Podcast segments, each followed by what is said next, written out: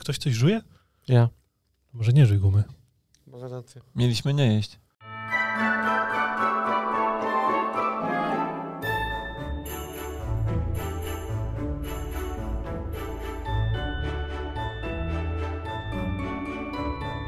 Dzień dobry, fizjopasjonaci. Dzień, dobry. Witamy Was na szóstym odcinku Fizjopaszyn na podsłuchu. Razem ze mną w bardzo świątecznym nastroju Jakub Durczak Ho, ho, ho. I w bardzo noworocznym nastroju Marcel Mieszkalski. Ho. Ho. Ja się nazywam Dariusz Kowalski, jestem zarówno w, roz, e, w nastroju świątecznym, jak i noworocznym.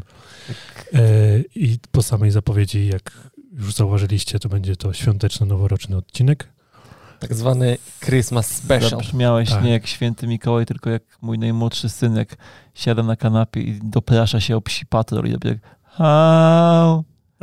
au. Jak mu nie włączysz, to potrafi tak robić pół godziny, nie? Okej.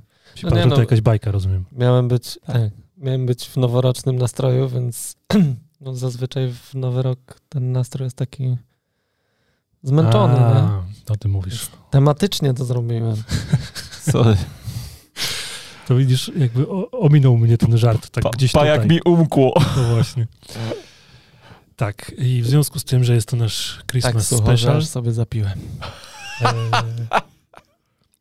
jeszcze raz, w związku z tym, że jest nasz Christmas Special, e, to nie będziemy mieli żadnego tematu głównego i jako, że jest to ostatni odcinek w tym roku, to chcielibyśmy się rozprawić z wszystkimi sprawami z roku bieżącego, czyli z wszystkimi pytaniami od Was.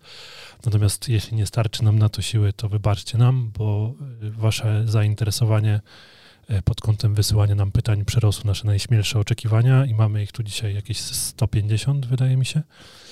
Więc y, spróbujemy przebrnąć przez wszystkie, ale nie wiadomo, czy się uda. Tak.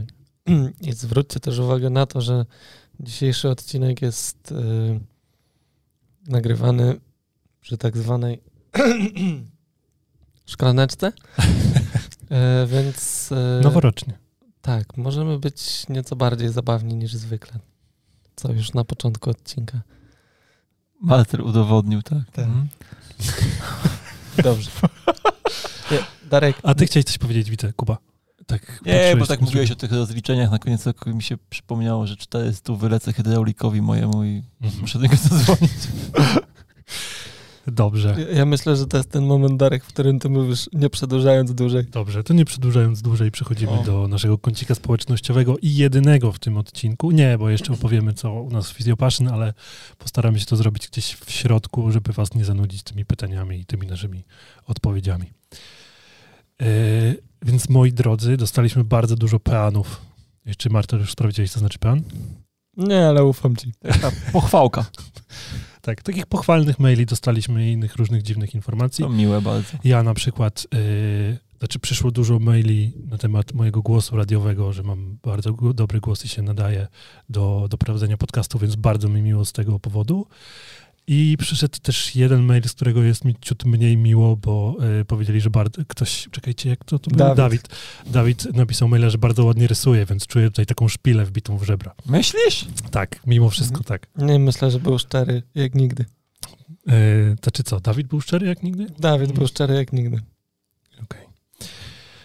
E, Moi drodzy, i jedna ze słuchaczek, która mówiła właśnie o tym moim radiowym głosie, Magda, zapytała nas też o to, o szumy uszne u pacjentów. Magda pyta konkretnie o szumy uszne u pacjentów e, po przebytej śpiączce. Natomiast podejrzewam, że żaden z nas nie ma takiego doświadczenia. No, ja na pewno nie. Nie, Ty z pacjentami neurologicznymi, jak pracowałeś jeszcze nic? no nie szumiało im. Nie szumiało im. E, No więc pyta, czy spotkaliśmy się z takimi przypadkami i jeżeli nie wiemy nic na temat e, szumów usznych u pacjentów po śpiączce, to czy chcielibyśmy ten temat przybliżyć bardziej ogólnie? Pewnie. To napiszesz. Zostałem wytypowany. Maszyna losująca ciebie wytypowała.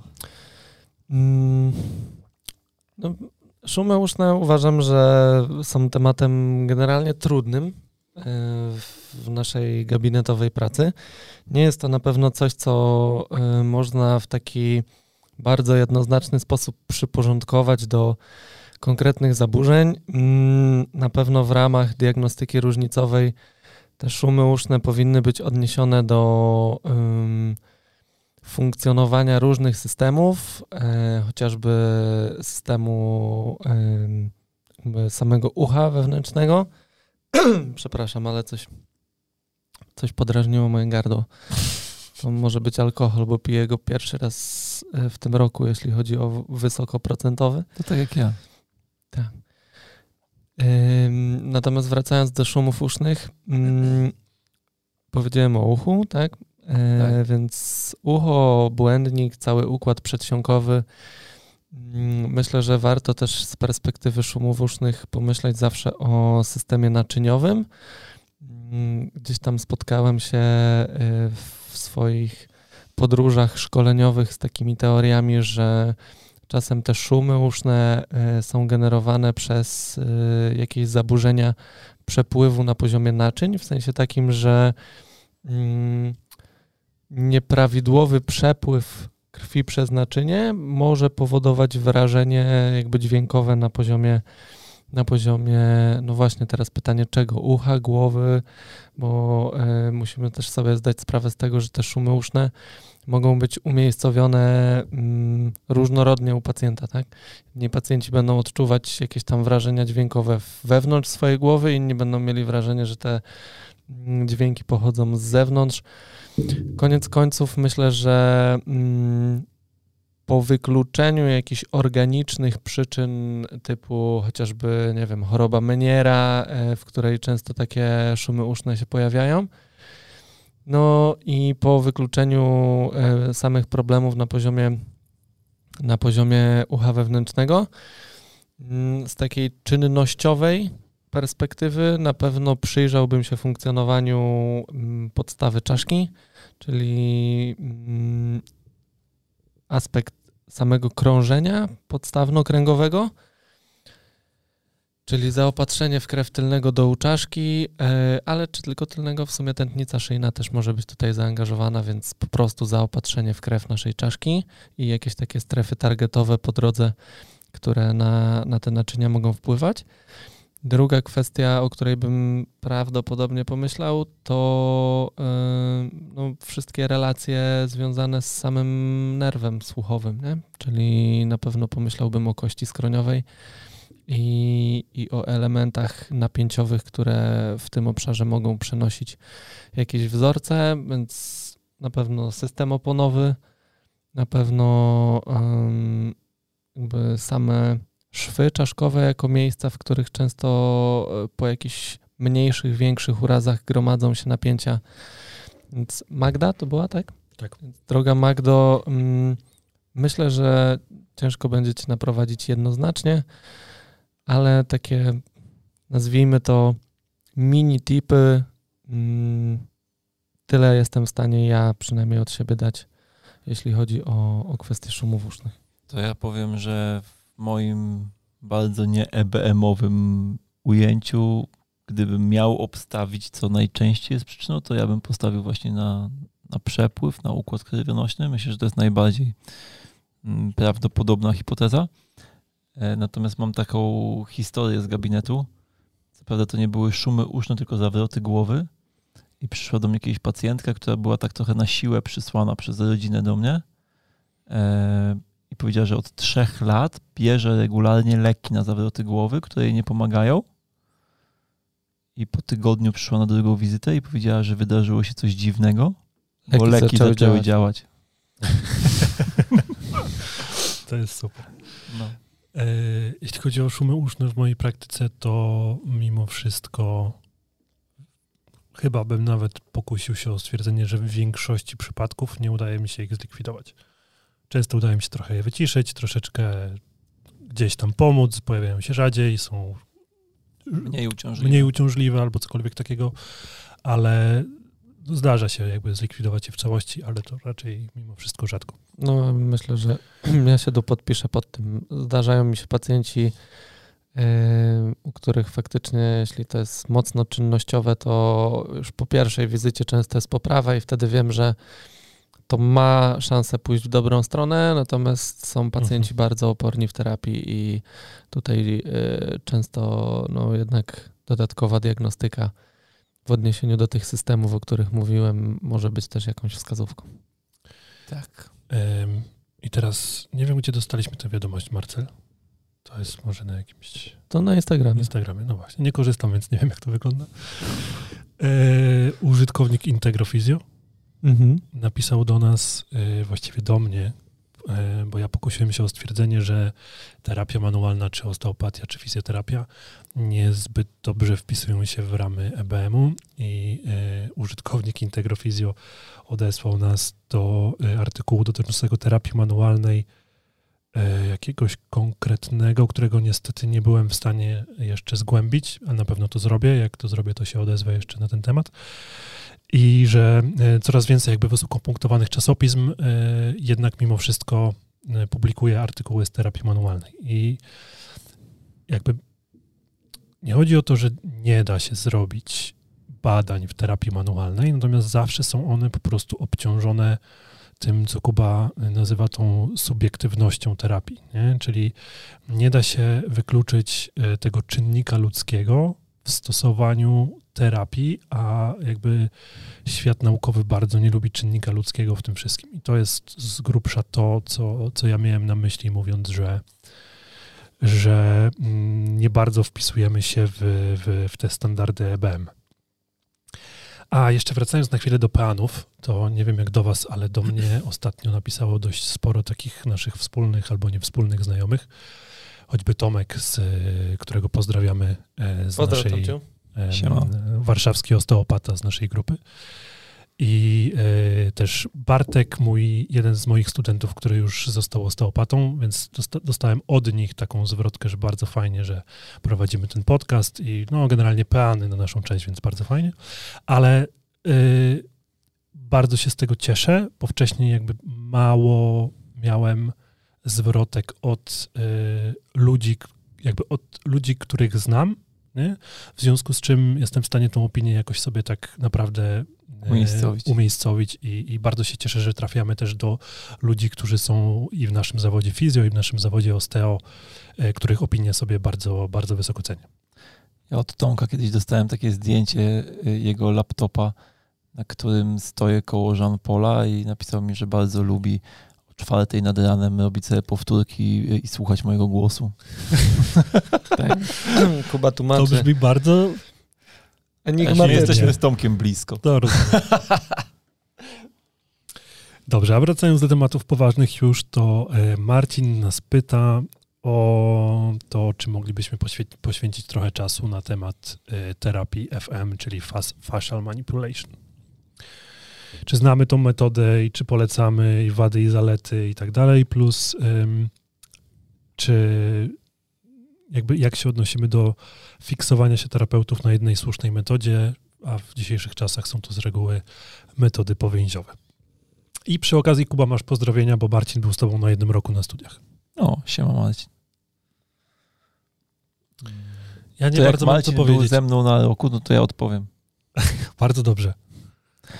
E, tak, jeżeli chodzi się o fiksowanie na jednej słusznej metodzie, no to chyba wszyscy, którzy mnie chociaż trochę znają, wiedzą, co mogę na ten temat powiedzieć, bo jakby nie ma czegoś takiego jak jedna słuszna metoda, dlatego że metoda zakłada działanie w obrębie często jednej tkanki, e, albo metoda zakłada działanie z wykorzystaniem jednej lub grupy podobnych do siebie technik. No a tkanek w ciele mamy wiele.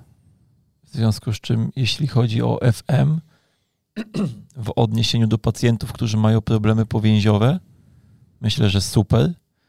E, tym bardziej, że FM jest metodą bardzo mocno bazującą na anatomii e, i mają tą anatomię naprawdę super opisaną. I no to będę całkiem nieźle podpartą badaniami? Tak, tak. Jakby tu się wszystko absolutnie zgadza. Natomiast myślę, że wielu terapeutów FM ma tendencję do powielania błędu, który historycznie przewija się wielokrotnie w medycynie, że fiksujemy się właśnie na przykład na jednej tkance, typu powięź i przypisujemy jej wszystkie problemy tego świata. Natomiast no tak po prostu nie jest. Uważam, że jeżeli pacjent ma problem powięziowy i będziesz z nim pracował FM-em, to będziesz miał super efekty, ale jeżeli pacjent będzie miał inny problem, a ty nie będziesz miał innych narzędzi, no to nie będziesz miał tych super efektów. I tyle. Chciałbyś rozwinąć dla naszych słuchaczy, Kuba, co masz na myśli, jeżeli pacjent ma inny problem? No jeżeli problem nie leży w tkance łącznej, tylko na przykład jest to problem związany z przepływem, a ten przepływ jest zaburzony nie przez tkankę łączną, tylko przez jakąś inną tkankę. Okay. Tak, jakby wiem, że jest to w dużym uproszczeniu, natomiast w moim i wiem, że w waszym rozumieniu też, jakby problem może leżeć na poziomie płynów, włókien, komórek, tak, na, e, może mieć problem z napięciem stricte w samej kości e, i nie każdy problem rozwiążemy pracując z, z moim zdaniem e, z centrami densyfikacji. Okej. Okay. No, ja niestety nie znam tej metody tak dobrze. Jedynie skąd znam tą metodę, to y, jakby z relacji osób trzecich, powiedzmy, czyli uczestników kursów, którzy byli na tej metodzie. E, I więc nie, nie wypowiem się jakoś super, nie? Natomiast rzeczywiście zauważyłem taką tendencję, że bardzo, bardzo mocno ci terapeuci jakby skupiają się na włóknach, co w, na włóknach, w sensie kolagenowych włóknach w trakcie pracy z pacjentem, co jest jak najbardziej sensownym rozwiązaniem, natomiast tak jak Kuba mówi, nie, nie do wszystkich problemów po prostu. To jest bardzo fajna metoda swoją drogą, tylko może nie do wszystkich problemów. Ja uważam, nie. że zaletą tej metody jest mimo wszystko to, że skoro tkanka łączna jest tak naprawdę źródłem informacji dla mm, struktur pochodzenia ekto i endodermalnego, mhm. czyli od jakości i od funkcji, mm, czy od formy i od funkcji tej tkanki łącznej zależy to, w jaki sposób te struktury pochodzenia ekto i endodermalnego metabolizują e, na co dzień, tak? czyli po prostu jaka jest ich funkcja, no to uważam, że e, poprzez pracę z systemem tkanki łącznej. My mamy naprawdę szeroki wachlarz możliwości, jeśli chodzi o oddziaływanie na różne symptomy pacjentów. I ja bym, chciałbym podkreślić tutaj kwestię symptomy, bo jeżeli myślimy o objawie z perspektywy układu nerwowego,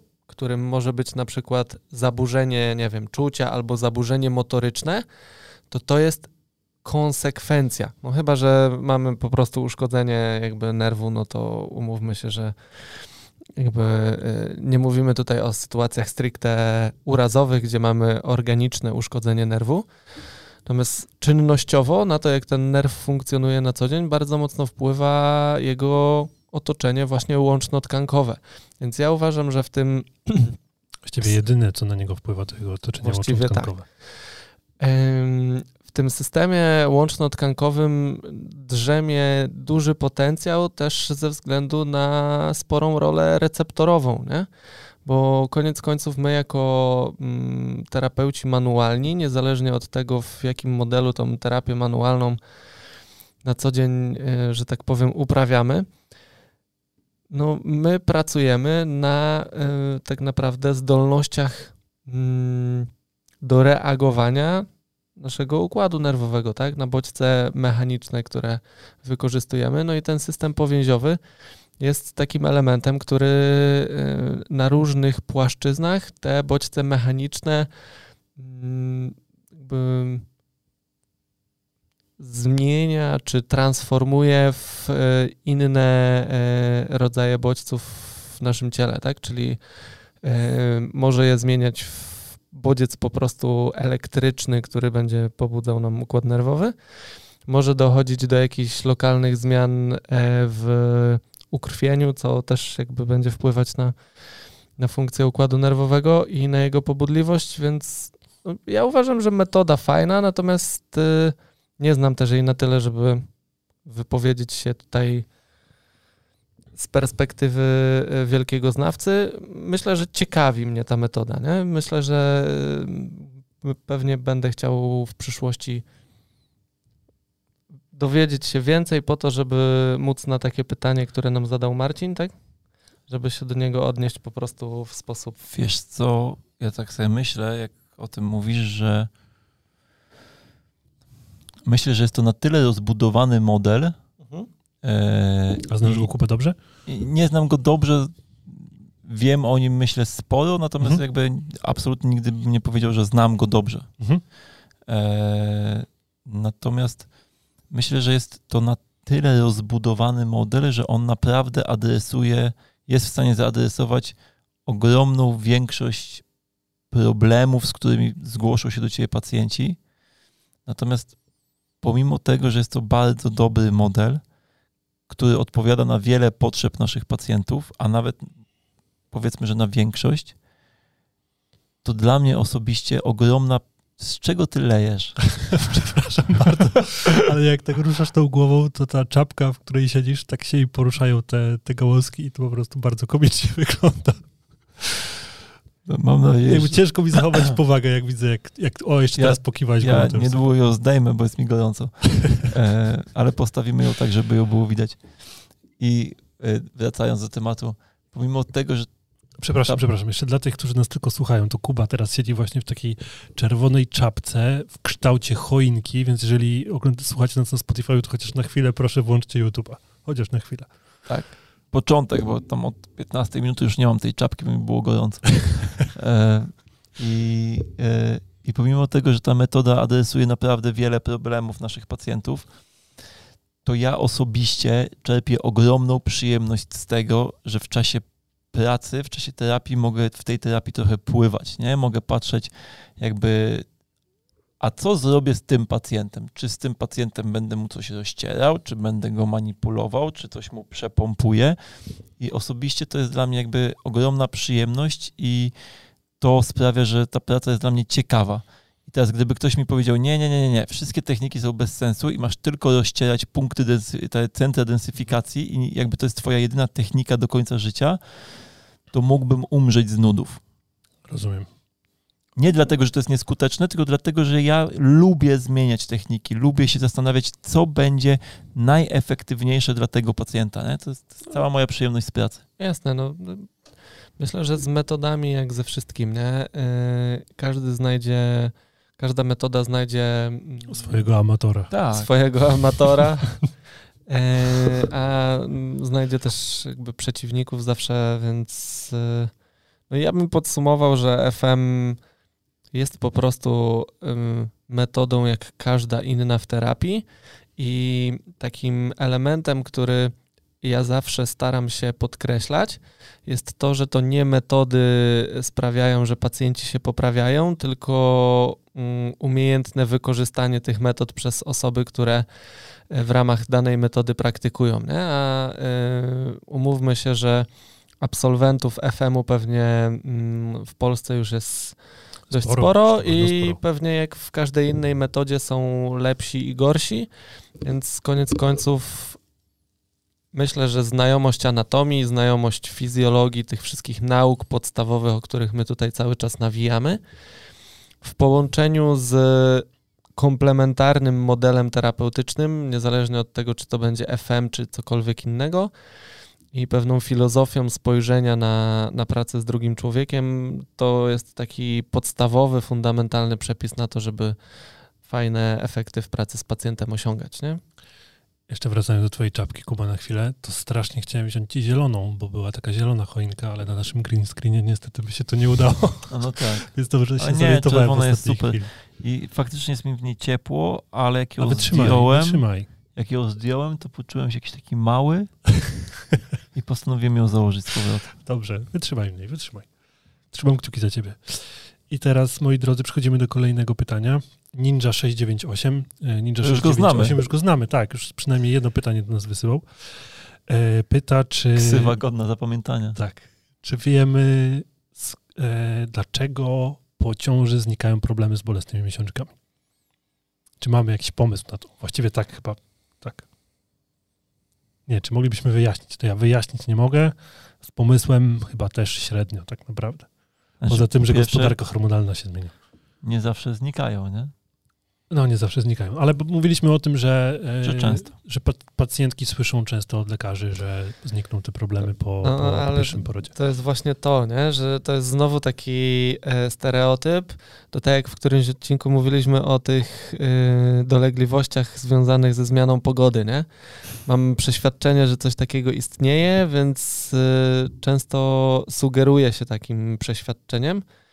Natomiast w przypadku e, tych bolesnych miesiączek to wcale nie jest takie konieczne.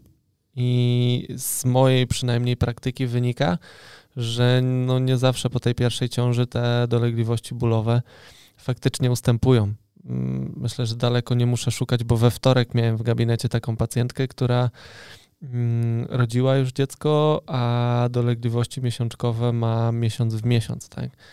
Pojawiły się w, w konkretnym okresie z różnymi innymi objawami, więc może nie będę tutaj całej, e, całego obrazu klinicznego przybliżał. Więc prawdopodobnie jest w tym jakiś mechanizm związany z hormonami, o którym, e, o którym mówił Darek.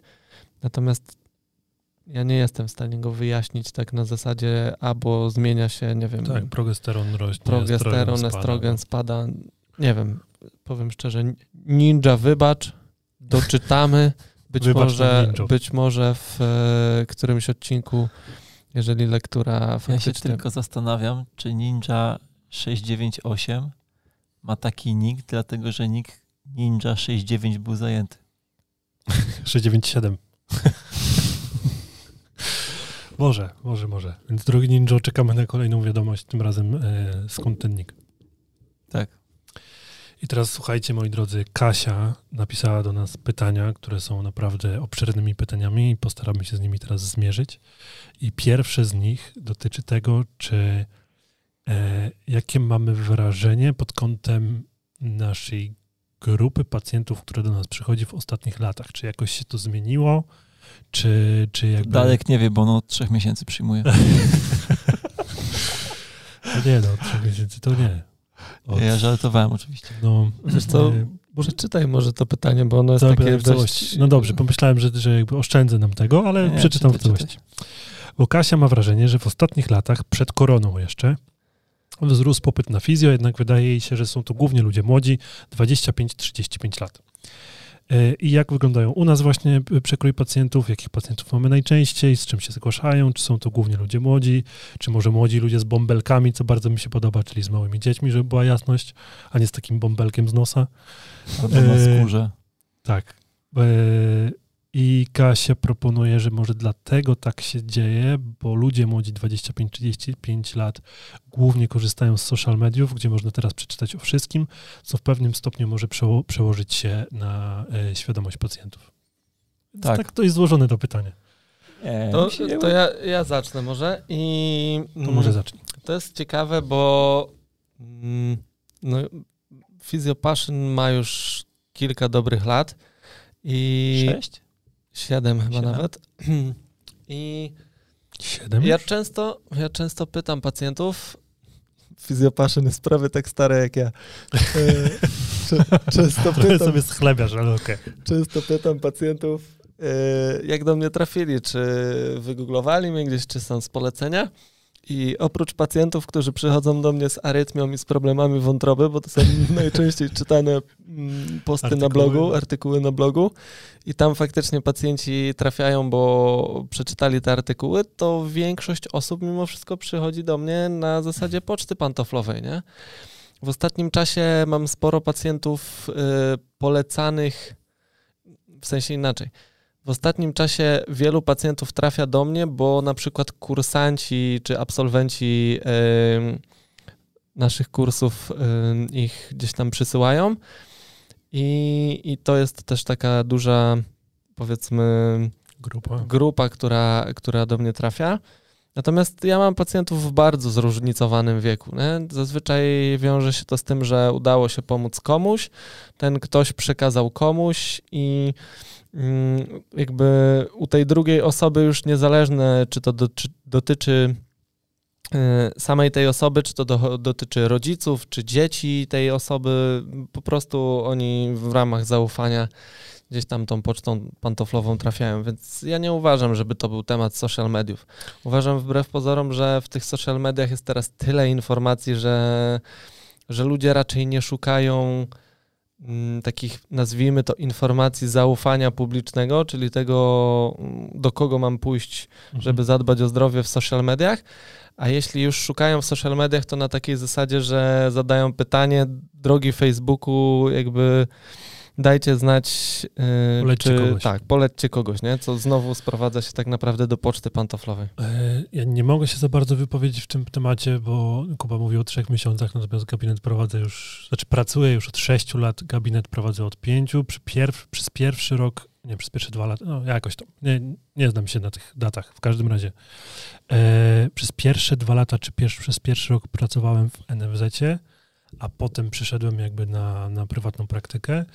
I odkąd wszedłem na prywatną praktykę, to profil mój pacjentów się nie zmienił. Wiadomo, w NFZ to byli głównie ludzie starsi, natomiast w, na mojej prywatnej praktyce raczej są to ludzie, mimo wszystko mam wrażenie, tak jak Kasia zauważyła, e, do 40. Tak bym Mhm. powiedział, że z 70% ludzi to są ludzie do 40, ale no nie pracuję tak długo, żeby móc e, jakąś tam zmianę zauważyć, więc może Kuba coś powie w tym temacie.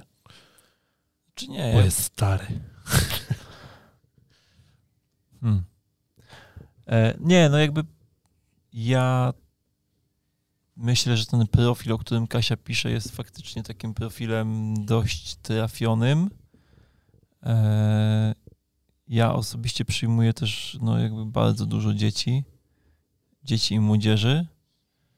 Mm, Natomiast ja się trochę nie do końca zgodzę z Marcelem, przynajmniej takie są moje doświadczenia, że e, mam wrażenie, że wtedy, kiedy intensywniej udzielam się w social mediach i jakby dokumentuję tą swoją pracę i piszę trochę o tym, co robię, to, yy,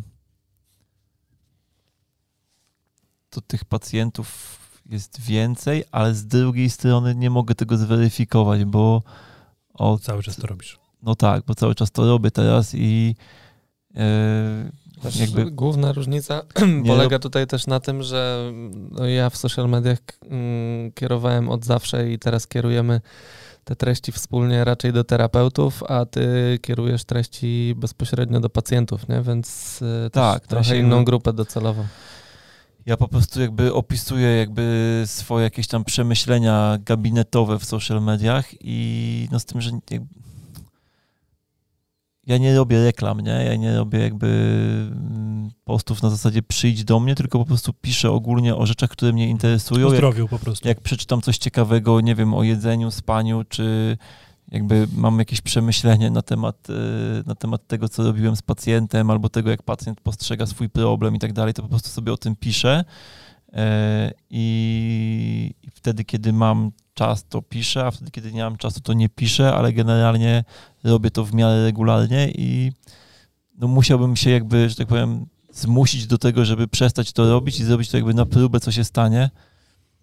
Aczkolwiek faktycznie, no jakby jak pytam jakby ludzi skąd do mnie trafili, to często faktycznie jakby znają mój profil, ale i tak to są ludzie gdzieś tam z polecenia od znajomych najczęściej, nie? E, Okej, a przyszło mi coś. Aha, a jakby ktoś chciał śledzić twój profil, a nie śledzi jeszcze, to jak cię można znaleźć na Facebooku? Trzeba wpisać Jakub Duryczak. Okej, i wyskoczy profil y, ten, bo masz dwa profile, prawda? Mam masz... prywatny i służbowy, tak. Okej. Na prywatnym tam się niewiele pojawia, a na służbowym się pojawiają moje jakby przemyślenia różne. I na Instagramie mój profil też się nazywa Jakub Durczak. Tam jest tylko jeden taki profil. Dobrze. I na tym e, służbowym profilu mam takie zdjęcie z tejpami na twarzy. Bardzo mi się podobało to zdjęcie zawsze. Strasznie, Mi się podobało. strasznie długo trwało zrobienie tego zdjęcia, bo e, Bartek Sadowski, świetny fotograf, którego serdecznie pozdrawiam, wymyślił to zdjęcie e, na jakiejś tam sesji, którą mi robił i wymyślił sobie właśnie takie zdjęcie i nie uwierzycie, ile czasu zajęło, żeby ustawić światło i ile jakby osób trzymało kartony dookoła mojej głowy, żeby to światło było tak, jak jemu się podoba, nie? Okej, okej. A wygląda bardzo ładnie. Bardzo profesjonalnie wygląda i bardzo ładnie. Zawsze mi się Cieszę się, podobało. dziękuję. E, to Bartek powinien dziękować, tam byłeś modelem zaledwie. Mm. Myślę, że Bartek jest jakby fotografem z tego levelu, że jakby to jednak ja powinienem dziękować. Dobrze. E, więc to po pierwsze pytanie Kasi. Słuchajcie, a Kasia ma ich aż cztery. Dawaj. Więc drugie pytanie, czy uważamy, że usługa fizjo jest produktem ekskluzywnym? I ma to na myśli oczywiście prywatną działkę fizjo. I czy w, w przypadku pogorszenia statusu ekonomicznego ludzie zrezygnują z takiej usługi w pierwszej kolejności? Nie Ciężkie wiem, Kasiu, pytanie, co nie? ludzie zrobią. Ciężkie pytanie. Myślę, że mm, dla wielu ludzi to nie jest, jakby to już jest kwestia zdrowotna, a nie ekskluzywna, jakby to nie jest masaż relaksacyjny. Natomiast myślę, że y, to jest też w dużej mierze kwestia jakby nas, terapeutów, bo ja na przykład nie przyjmuję, jakby ja mam bardzo mało takich ludzi, którzy do mnie przychodzą raz w tygodniu, nie? Bo ja zakładam, że jesteśmy w procesie terapeutycznym. Jeżeli on wymaga wizyty raz w tygodniu, no to ona się odbywa raz w tygodniu, ale to jest jakby kwestia dwóch, trzech, czterech wizyt, tak? E, natomiast jeżeli ktoś do mnie przychodzi na 40 wizytę, no to nie jest w procesie terapeutycznym, moim zdaniem. Oprócz No, wyjątkowych przypadków, jasne. jakby, bo tam nie mówię teraz o neurologii, o jakichś takich przewlekłych rzeczach. Nie, ale y, to jest naprawdę ciężki temat tak naprawdę, bo em, na przykład jakby patrząc na moją grupę pacjentów, myślę, że 10% z nich, może do 20%, to są rzeczywiście pacjenci, którzy przychodzą jakby niejako na ekskluzywną usługę z uwagi na to, że coś ich tam właściwie boli, ale to są tak naprawdę kosmetyczne problemy, nie? To nie są problemy życia i śmierci, to nie Mhm. są problemy z zaburzeniem funkcjonowania codziennego, to są problemy typu, że jak się jakby strasznie przetrenuję na squashu, a robię to, nie wiem, rekreacyjnie, to co dziesiąty trening mnie tam zaboli pod łopatką i czy, czy jesteśmy w stanie coś z tym zrobić, nie?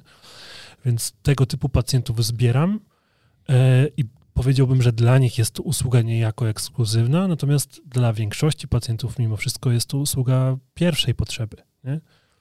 Poza tym, wiecie co, też nie dajmy się zwariować, bo znaczy wiem, że mamy podobne stawki i jeżeli ktoś na przykład pali papierosy, to miesięcznie wydaje na nie mniej więcej tyle, ile wyda u mnie na rozwiązanie swojego problemu. Nie, wyda Mm, wyda mniej. mniej. Wyda U, mnie- u mnie wyda mniej. Ciebie wyda mniej, no. Nie, więc Mnie też. jakby y, to nie jest jakiś mega ekskluzyw, nie? To nie jest tak, że musisz mieć tysiąc Nie, nie, złotych ale Słuchajcie, ja o- też powiem, że u mnie mniej, bo to zabrzmiało tak, jakbym ja brał najwięcej za wizytę, nie? A, a wcale tak nie jest. E, ale to nie No chodzi dobra, my wiesz, nie bierzemy 500 z Darkiem, nie? e, Kuba, to nie chodzi o to, że, że to jest ekskluzywne z uwagi na cenę, tylko z uwagi, wiesz, usługa ekskluzywna jako nie usługa pierwszej potrzeby. O to chodzi, nie? Że wiesz, że potrzebujesz kupić jedzenie, potrzebujesz iść do lekarza, natomiast czy fizjo zaliczysz do tej części, że potrzebujesz iść do lekarza, czy to jest jednak gdzieś usługą, e, wiesz, obok? Ale ja myślę, że my żyjemy w ekskluzywnym społeczeństwie. To na pewno. W sensie jakby nas naprawdę na dużo stać, nie? I myślę, że w skali społeczeństwa to nie jest ekskluzywne. Jak nas porównasz do slumsów w Rio de Janeiro, to to jest bardzo ekskluzywne, nie? Bo tam ludzie No. jakby jak ich boli, to nie idą z tym nigdzie, bo ich nie stać po prostu. A nas po prostu no to stać, nie? No wiadomo, nie wszystkich, no ale mimo wszystko Tak, ale wiesz co, jakby mi się zdarzało, że ktoś mi powiedział na przykład, że nie przyjdzie na kolejną wizytę, no bo to jest jakiś tam problem finansowy. Ja jakby nie mam problemu, żeby kogoś takiego przyjąć za free, bo ja też. no umówmy się, że to jest chwila mojego czasu tak naprawdę, nie? No. Więc Kasiu, no nie mamy takiej jednoznacznej odpowiedzi. Wydaje nam się, że jakby to jest mocno zależne, czy jest to usłu- usługa ekskluzywna, czy nie, jakby od indywidualnego przypadku przede wszystkim. Myślę, ja, ja myślę, że po prostu pewnym sensie jakby sytuacja to zweryfikuje, nie? Myślę, że tak jak jest teraz, czy tak jak było przed pandemią, że mm, no jakby na fizjo czy do osteopaty chodziły te osoby w sektorze prywatnym, które mogły sobie na to pozwolić, no to pewnie jeżeli status ekonomiczny danej osoby y, gdzieś tam mm, no się pogorszy, tak, no to myślę, że jest duże prawdopodobieństwo, że ta osoba zrezygnuje po prostu z tego typu usług, nie? No bo yy, umówmy się, że jeżeli mnie nie stać na, na taki zabieg, a wcześniej korzystałem na przykład i wiem, ile to kosztuje, no to myślę, że wiele osób zrezygnowałoby w takiej sytuacji koniec końców. No a tak mega uproszczając jakby tą kwestię, to jak masz do wyboru włożyć coś do garnka albo iść do fizjoterapeuty, to wkładasz coś do garnka, natomiast jak masz do wyboru e, włożyć coś do garnka i iść do lekarza z ciężką chorobą, no to to już nie jest taki prosty wybór, nie? Więc jest to poniekąd gdzieś tam usługa bardziej ekskluzywna niż taka wizyta lekarska, mam wrażenie. W sensie fizjo jest Fizjo, ekskluzywny. tak, tak, tak. E, I to nie pod kątem jakby statusu majątkowego, tylko pod kątem jakby konieczności Konieczności. Udania się na tę wizytę. I Marcel, zacząłeś o tej pandemii. To jest trzecie pytanie Kasi. Jak oceniamy sytuację fizjo w sektorze prywatnym w czasie pandemii? Bo słyszała od znajomych, że są to spadki rzędu 30-50% poprzedniego obłożenia.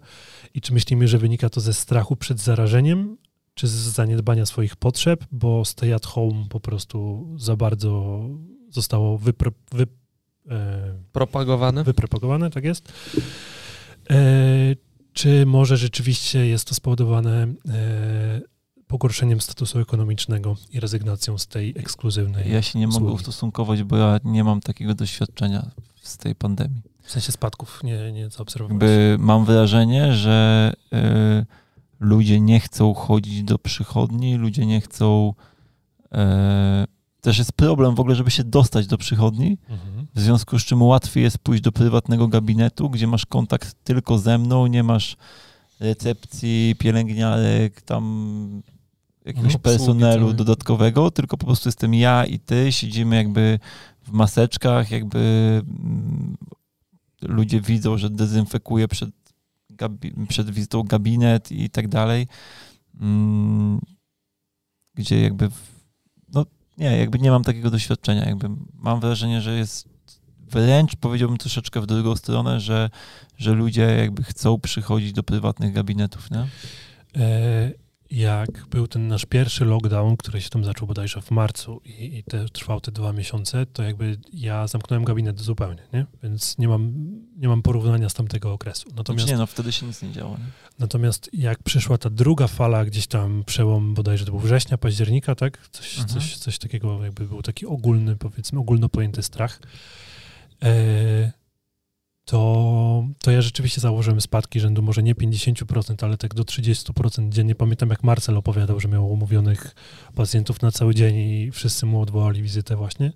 Więc był taki moment. E, natomiast ja bym bardziej upatrywał w tym wszystkim strachu niż, e, niż jakichś innych czynników, bo w momencie jak już w mediach nie było to tak mocno akcentowane, że mamy tyle zakażeń, tyle śmierci i tak dalej, to, To już za- nie jest akcentowane w mediach? Bo ja No. nie wiem, ja nie śledzę mediów. nie, to już Ja nie, jest, nie nie, nie, jest tak akcentowane, jak było wcześniej. Nie? Poza tym niby, że mamy spadki i tak dalej, to jakby można dywagować, dlaczego te spadki są, ale nie wchodźmy w to. Ja nie muszę śledzić mediów i tak mi mama codziennie zdaje raport, więc pozdrowienia dla mojej mamy. To jest BBC, CNN i wszystkie inne kanały informacyjne. No, ale że- kończąc, kończąc temat, to, to myślę, że głównie te spadki, które się pojawiły właśnie tam przełom września, października, to pojawiły się raczej jakby na, na podłożu strachu, bo potem to wróciło do, do normy, nie? Przynajmniej ja już teraz nie zaobserwowuję, nie, nie widzę żadnych em, spadków ludzi w gabinecie. Ja mm, chciałbym wszystkich zachęcić do przejścia na dietę niskoinformacyjną. To dobrze robi na psychikę. Ja, Życzyłem sobie to określenie i już go używam tak na stałe. ja, Dieta chciałem, ja, niskoinformacyjna. ja chciałem powiedzieć, że to nie jest moje, jakby to jest z takiego podcastu czy takiej audycji YouTube'owej Ekspert w Bentleyu. Przepraszam prowadzącego, ale nie pamiętam jego nazwiska, natomiast bardzo wartościowe tam rozmowy e, w, tym, w tej audycji, w tym podcaście.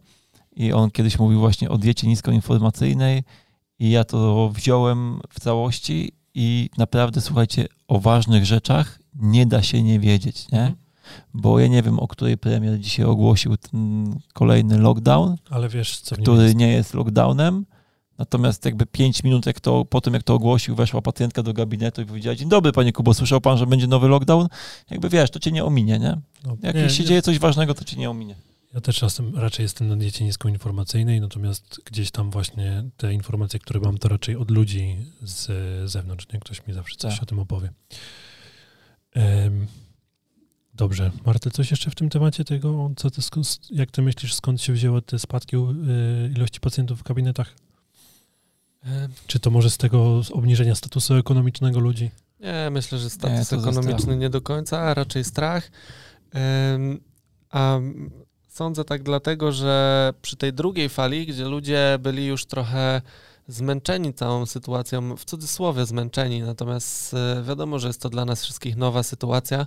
Jedni się w niej odnajdują lepiej, inni gorzej. Natomiast myślę, że wszyscy jesteśmy zmęczeni w pewnym sensie tym, że musimy się, musimy, no bądź co bądź musimy, ale że cały czas jesteśmy w procesie dostosowawczym, nie? I nie wszyscy sobie radzą dobrze z tym, że, że trzeba się dostosowywać. Mm, Więc y, są takie osoby, które już y, jakby podchodzą trochę z przymrużeniem oka do tej y, kwestii samej pandemii, ale myślę, że te spadki mogą też wynikać z tego, że przed pandemią ja miałem mnóstwo pacjentów w takim stanie przeziębieniowo-infekcyjnym w gabinecie, a teraz pacjenci jednak mają taką świadomość, że jak Tak. cokolwiek się zaczyna dziać, to oni wolą wizytę odwołać, yy, nawet tak bardzo profilaktycznie, zapobiegawczo. Myślę, że to też może być taki czynnik, nie? Bo Tak, to się, widzę, że dużo jakby- pacjentów mieliśmy, nie? To, to, to widzę coś takiego, że ludzie faktycznie podchodzą odpowiedzialnie i jak mają jakiekolwiek objawy, to po prostu odwołują wizytę. Natomiast i to, i to faktycznie widzę, nie? że jakby takich Mhm. wizyt gdzieś tam, że I to jest akurat fajne. chwili- Właśnie chciałem to powiedzieć, że mamy Tak. wbrew pozorom bardzo odpowiedzialne społeczeństwo pod tym Tak, kątem. ja się tutaj nie zgodzę z tymi różnymi głosami, że społeczeństwo jest nieodpowiedzialne, bo z poziomu gabinetu uważam, że, że tutaj ludzie się wykazują dużą odpowiedzialnością. Natomiast to, co powiedziałeś o tym przymrużeniu oka, żeby, żeby nie wyszło na to, że uważamy, że ludzie mają jakby bekę z pandemii, to myślę, że po prostu, tak jak powiedziałeś, ludzie mają dosyć, nie? I ludzie jakby po prostu bez względu na to, jaka jest sytuacja, chcą normalnie żyć, nie? To jest tak jak ja, mi się zawsze jakby w głowie mi się nie mieści, nie? Że w czasie wojny rodziły się dzieci. Mhm. Ale ludzie, wiesz, szukają normalności, nie? W czasie wojny ludzie też mają ochotę się bzyknąć, kurde, jakby po prostu, no, nieważne jaka jest sytuacja, ludzie chcą poczuć chociaż przez chwilę, że jest normalnie i sobie stworzą to nawet na siłę, nie? I tu jest to samo, jakby po prostu ludzie nie chcą jakby ciągle siedzieć w chacie, ludzie chcą poczuć, że jest, że Jasne. żyją, nie? Jasne. Dobrze, przechodzimy do finałowego pytania Kasi, jeśli pozwolicie. Już? E, I znowu przeczytam, bo to jest długie pytanie. Czy widzimy szansę na poprawę w zakresie usług fizjoterapeutycznych proponowanych przez NFZ? Ma na myśli zarówno podniesienie statusu w, zakre- za- w zakresie traktowania pacjenta, jak i podniesienia prestiżu stanowiska pracy. Czy w Polsce mamy szansę na godną terapię dla pacjenta NFZ-owego? E, I czy macie pomysły, jak taka terapia mogłaby realnie wyglądać? Może coś się zmieniło, ale jej doświadczenia z NFZ-em były raczej słabe, patrząc z perspektywy zarówno fizjo, e, jak i pacjenta. To jest mega ciężki temat. Patrzysz E, na mnie? Ja mogę zacząć, jak chcesz. Ym, tylko nie wiem gdzie.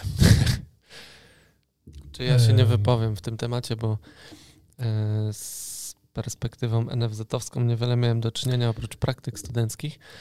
Natomiast e, no, uważam, że to nie od nas zależy ten temat. Nie? Jeśli miałbym swoje zdanie tutaj wypowiedzieć, to że jakby nie my, fizjoterapeuci, mamy tutaj decydujący głos. Nie? No, ja pracowałem w NFZ te dwa lata bodajże, niecałe, ale też byłem pacjentem NFZ-owym w, w różnych tam dziwnych y, sytuacjach, jak byłem, jak grałem jeszcze w siatkówkę, to tam rehabilitację miałem na, z uwagi na ból pleców. To rzeczywiście ta rehabilitacja NFZ-owa bardzo często różni się od takiej, jaką można, jakiej można zaznać w prywatnym gabinecie. Jakby no, nie ma co tego ukrywać. To nie jest tak, że w każdym ośrodku, bo akurat w ośrodku, w którym ja pracowałem, można powiedzieć, że było naprawdę przyzwoicie. Byli terapeuci, którzy y, pracowali manualnie, byli terapeuci, którzy mieli jakby, byli wykształceni w pewnych metodach, które stosowali. Y, natomiast ta nasza reha- rehabilitacja NFZ-owa bardzo często sprowadza się do fizykoterapii. I znowu ja nie mam nic przeciwko fizjotera- fizykoterapii, ale chciałbym, żeby ta fizykoterapia była fizykoterapią celowaną. A y, pamiętam, jak zbieraliśmy pacjentów, bo wtedy jeszcze to był czas, gdzie y, lekarze musieli wypisywać bezpośrednio zabiegi, jakie mają się odbyć e, u tego danego pacjenta. Nie wiem, jak jest teraz, czy, czy dalej to robią lekarze, czy już to robią fizjoterapeuci, bo wiem, że to się miało zmieniać. Specjaliści. Wiesz co, ja generalnie już za czasów, jak ja miałem praktyki studenckie, to było czasem tak, że lekarz wypisywał skierowanie na rehabilitację, w którym było napisane, że żeby Terapeuta Do- ma dobrać zabiegi. Okej. dokładnie. Natomiast w, w kontekście tej naszej ustawy miało się to zmienić, że, że to fizjoterapeuci mają już jakby dobierać te zabiegi. Nie wiem, to jak to wygląda w praktyce. Może, Wiem, że magister może. Natomiast nie wiem, jak to wygląda w praktyce. Natomiast wtedy, kiedy ja pracowałem i to zawsze musiał wykonywać lekarz, to po zestawie zabiegów, które były wypisane, ja byłem w stanie powiedzieć, skąd jest to skierowanie. Nie? Więc nie było to celowana fizykoterapia do, do pacjenta, tylko to było tak, że jeden dany, w tym wypadku lekarz, nie wiem, czy w tym wypadku fizjoterapeuci nie mają podobnie, że e, mają po prostu swoje ulubione zabiegi, które zapisują na, na bardzo różne schorzenia. Nie?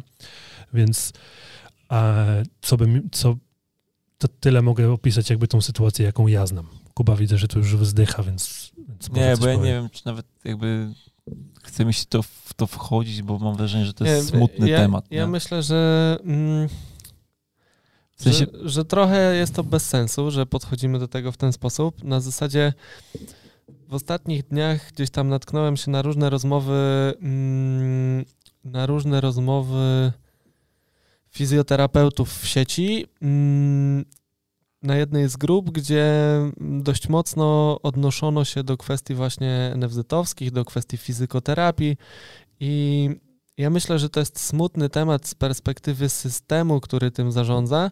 Natomiast y, nie chciałbym, żeby którykolwiek z naszych kolegów, koleżanek fizjoterapeutów poczuł się gorszy dlatego, że Mhm. jest częścią tego systemu, nie? bo Dokładnie. y, my, broń Boże, jako osoby reprezentujące, nazwijmy to działkę prywatną, w żaden sposób nie ujmujemy tym osobom, bo tak naprawdę one są wyspecjalizowane do pracy w tym mm, konkretnym, czy w tej konkretnej formie postępowania.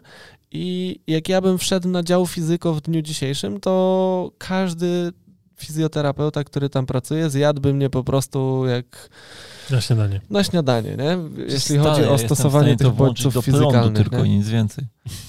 No, no właśnie, tak, nie? no jakby to wymaga nie umiem tego obsługiwać. Natomiast wiecie co, ja myślę, że tu jest kwestia takiej samoświadomości. Jeżeli pracujesz w, na NFZ i wiesz, w jakich ramach pracuje NFZ i to ci odpowiada i odpowiadają ci pieniądze, które tam zarabiasz, To jest też kolejny duży to jest problem. bardzo duży temat, to pracuj tam, jakby bądź miły dla pacjentów, ciesz się swoją pracą i nie narzekaj. Natomiast jeśli ci to nie pasuje ze względu na albo to, jak musisz pracować ze względu na ramy tego systemu, albo jesteś niezadowolony ze względu na aspekt finansowy tej pracy, to spróbuj to zmienić. Natomiast ja wiem, że ludzie mówią, że, że, że nie ma jak, że ciężko i tak dalej.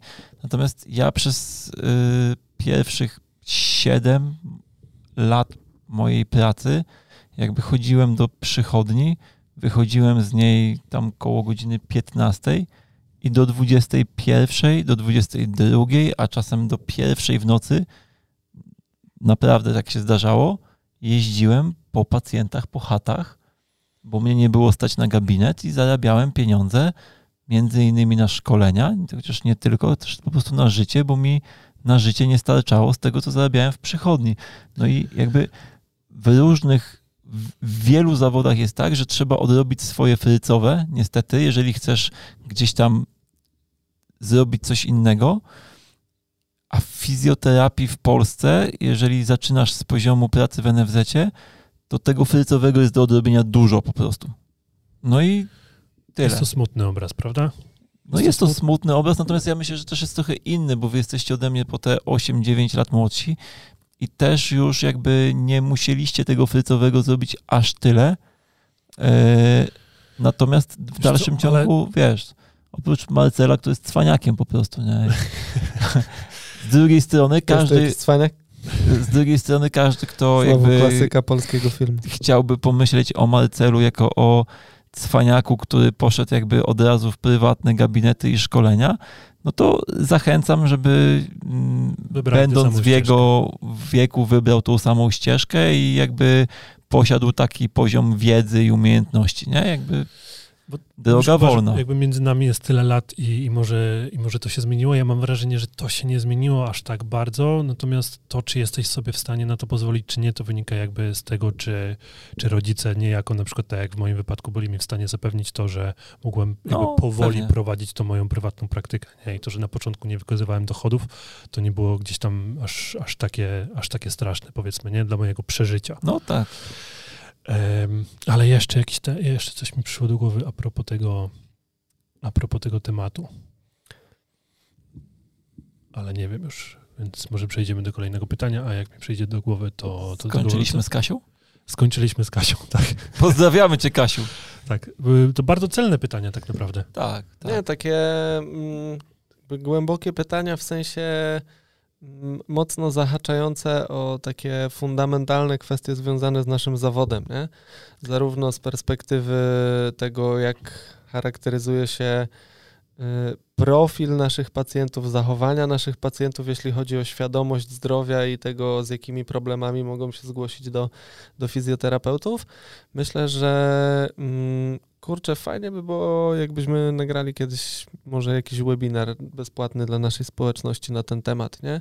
Odnośnie takich y, aspektów, jak może y, w, powiedzmy w tych mm, początkach naszej pracy fizjoterapeutycznej, jak, te początki mogą wyglądać, nie? Jakie mamy opcje, w czym się jakby Mhm. czujemy dobrze, w jakim kierunku tą naszą ścieżkę zawodową możemy poprowadzić, nie? I jakie są plusy i minusy każdego rozwiązania, no bo umówmy się, że nie ma znowu dobrego rozwiązania dla wszystkich. Są rozwiązania, w których ktoś będzie się czuł lepiej, a ktoś inny będzie się czuł gorzej.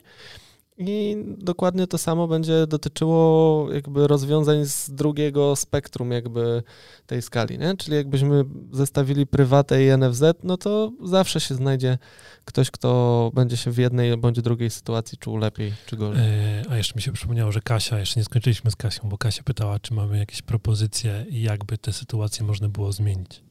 Czy ktoś z was się pokusi o coś takiego? Ja nie mam. Nie no, jakby zupełnie szczerze nie mam.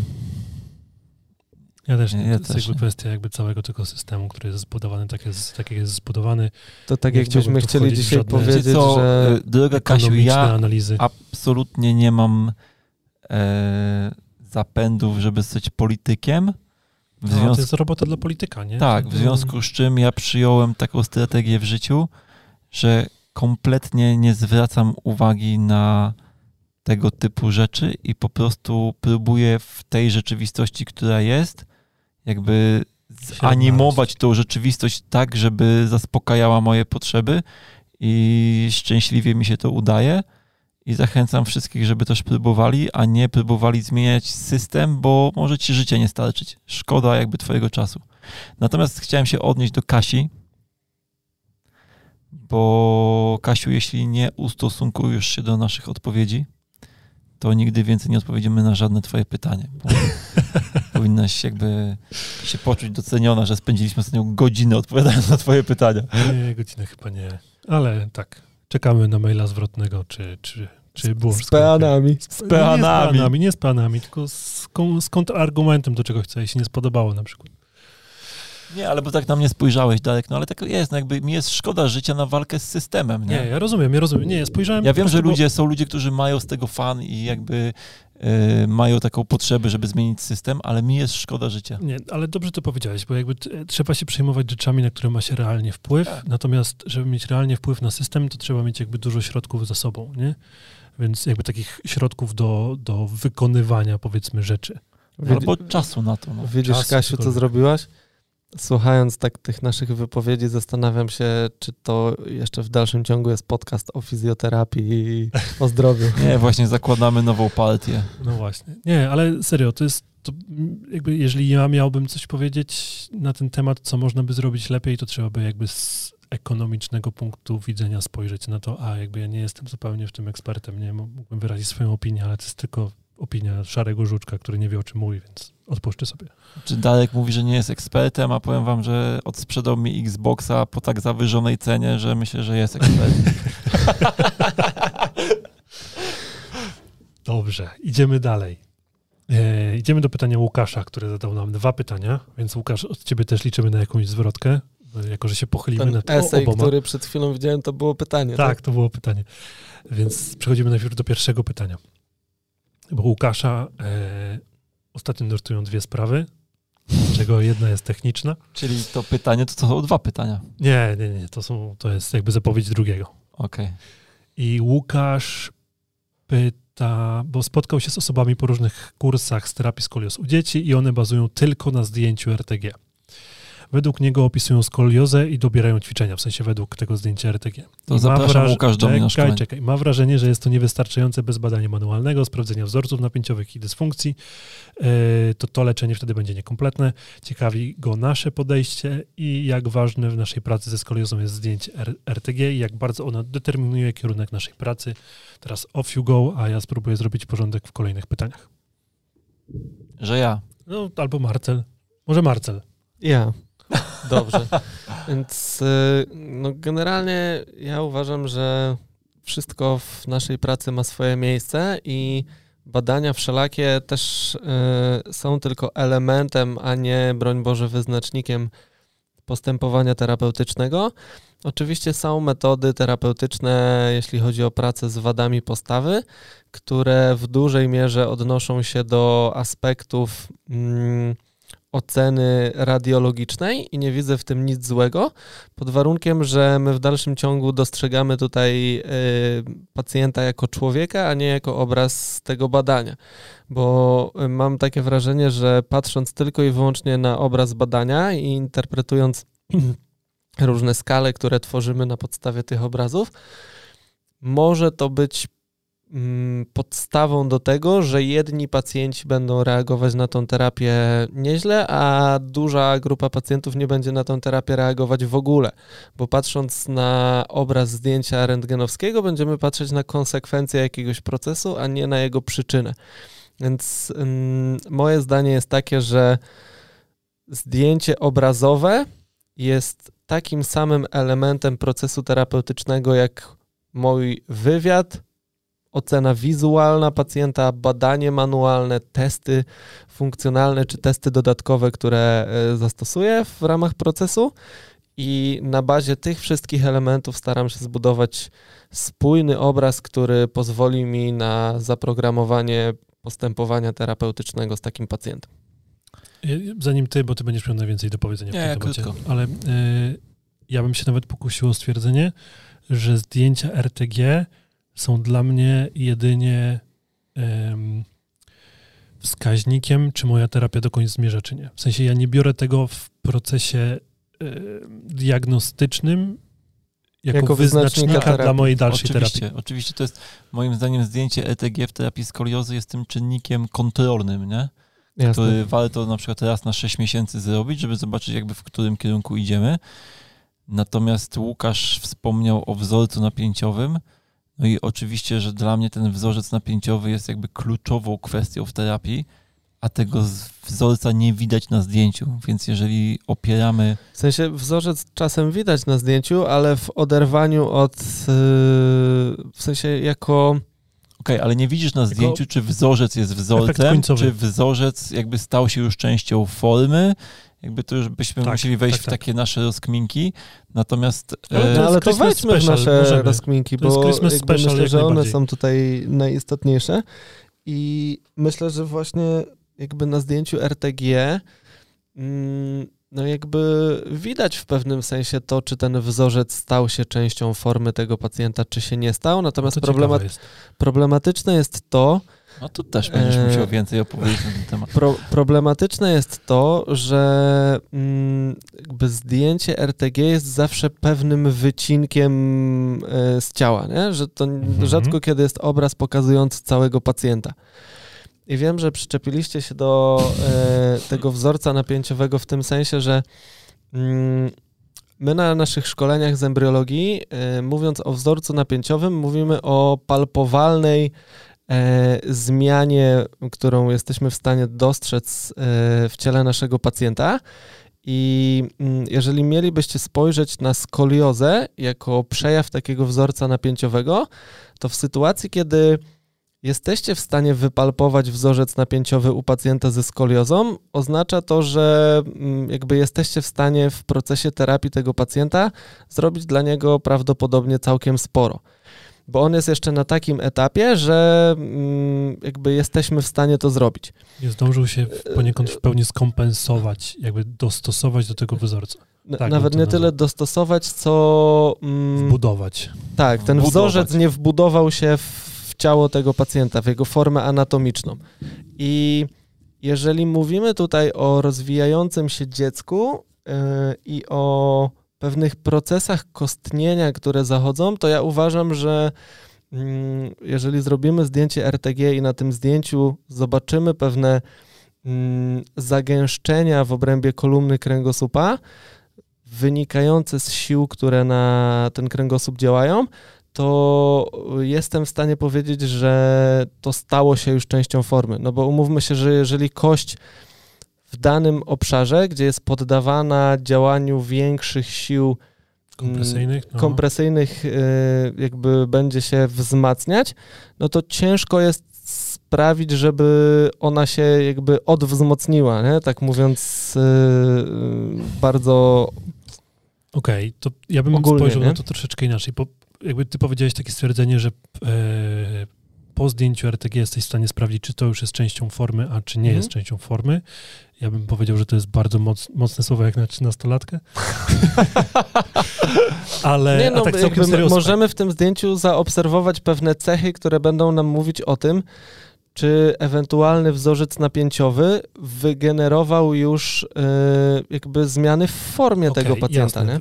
To, czy wygenerował zmiany w formie, to, to tak, zgadzam się jak najbardziej. Natomiast czy to już jest proces zakończony, czy jeszcze nie, po samym zdjęciu, tego nie jesteśmy w stanie stwierdzić, mam wrażenie, bo jeżeli hmm. dostaję pacjenta, ze zdjęciem RTG i nawet niech to będzie dorosły pacjent i dopóki ja nie przyłożę do niego ręki, to ja nie wiem, czy to jest jakby czynny wzorzec, mhm. czy to już jest jakby zakończony proces i pacjent się wokół tego wzorca przebudował kompletnie. Nie? Moim I w perspektywie, w perspektywie następnych 10 lat będzie to miało znaczenie dlatego dla, dla dalszego rozwoju e, mhm. tej wady, tudzież cofania się tej wady. No dobrze, to ja w mojej obronie jakby Ale nie czuję się atakowany. Nie, nie, nie czuję się atakowany, broń Boże. jakby przychodzi mi do głowy taki e, wywód z jednego e, arty z artykułów Maxa, e, w którym Max napisał, że... Max Jardin polecamy znaleźć na LinkedInie. Bardzo tak, fajne tak. artykuły. Pisze tylko dla ludzi w języku angielskim niestety, chociaż Systema i Magda Hiller tłumaczy część tych artykułów, tak. więc tam też możecie tego tak. poszukać. Mm, jak wejdziecie na stronę morfologikum.org, to w zakładce języka angielskiego, jak wejdziecie w artykuły, to tam znajdziecie polskie artykuły tłumaczone przez Magdę.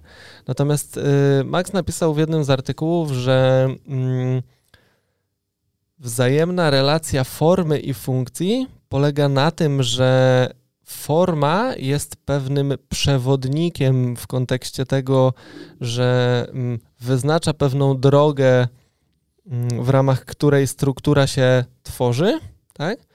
I w którymś momencie, jeżeli ta, yy, powiedziałem forma, wyznacza? Że forma wyznacza. To miało być, że funkcja wyznacza, jakby jest przewodnikiem dla, dla tego, jak kształtuje się forma w naszym ciele, i w którymś momencie ten wpływ funkcji jest na tyle duży, że forma jakby mm, przejmuje nieco rolę tego przewodnika. Wpływ formy jest na tyle duży, nie funkcji. W pewnym momencie forma staje się, ma tak duży wpływ, że przejmuje. Funkcja jest na tyle duża, że prowadzi do konkretnych zmian na poziomie formy, i ta forma w tym momencie mhm. jakby zaczyna przewodzić funkcji. Mhm. Czyli mhm. powiedzmy, nasze ciało miało y, do pewnego momentu bardziej elastyczne właściwości, przez co lepiej się dostosowywało do otoczenia i do jakichś stresorów, które się w nim pojawiały, ale w którymś momencie było, powiedzmy, dana strefa czy dana funkcja była stymulowana dość monotematycznie, co spowodowało, że się ustrukturalizowała w pewnym sensie i teraz ona lepiej sobie radzi z tym konkretnym stresorem, ale gorzej adaptuje się do innych stresorów, nie? Jasne. I uważam, że to właśnie jesteśmy w stanie zaobserwować na zdjęciu RTG, czyli jesteśmy w stanie zaobserwować, że pewien wzorzec, który z perspektywy palpacyjnej muszę ocenić, tak? Tu jakby się z Tobą zgadzam, natomiast jestem w stanie na bazie zdjęcia RTG wyłapać, czy Jak ten potencjał tego pacjenta jest jeszcze taki, że ja będę w stanie mm, jakby popracować z tym w kontekście na przykład poprawy jakości krzywizny kręgosłupa, czy Okej. może niekoniecznie, nie? Super, mogę się z tym zgodzić. Piona. A dla mnie ci pacjenci, u których y, wzorzec napięciowy nie zdążył się wbudować w formę, ale zakończył się proces kostnienia, to są ci pacjenci, którzy faktycznie mają swoje problemy związane ze swoją skoliozą. Czekaj, bo prze, przełączałem coś na tablecie jeszcze raz. Są pacjenci, bo większość pacjentów dorosłych, którzy mają skoliozę, nie mają z nią problemów, nie? Mhm. W sensie ta skolioza jest już częścią formy, czyli nie ma wzorca bo, w napięciowego. moim rozumieniu, bo ta skolioza jest ich formą, w związku z czym nie występuje wzorzec. Tak, rozumiem, że są Ale dobrze są pacjenci, którzy moim zdaniem jakby mają problemy wynikające z tego, że mają skoliozę. I na to są ci pacjenci, u których wzorzec jest cały czas obecny, pomimo tego, że skończył się proces kostnienia, Mhm. czyli jakby wzorzec cały czas ich ciągnie do skrzywienia, ale nie ma co krzywić, bo kostnienie się skończyło. Tak, albo W związku ten... z czym tworzy realne naprężenia i napięcia tkanek. Tak jest, albo na ten ich stary wzorzec, ich stary wzorzec się zmienił i dlatego mają problem. Tak. tak też Czyli muszą się, powstała nowa polarność. Tak, i musi, musi za, I zajść musimy jakby niejako skończyć to pytanie, bo nowa adaptacja, więc yy, myślę, że zakończymy to pytanie, bo, Łukasz, zabrnęło, napisz, czy to jest odpowiedź na twoje pytanie. bo zabrnęło to w takie zakamarki, których się nie spodziewałem, że, że tam dojdziemy. Znaczy, Łukasz, jak, jakby co, to w tym pytaniu o RTG uważamy, że RTG to tylko jakby element, nie? Tak. element. Em, dobrze. I ja teraz proponuję, żebyśmy sobie zrobili 3 minuty przerwy.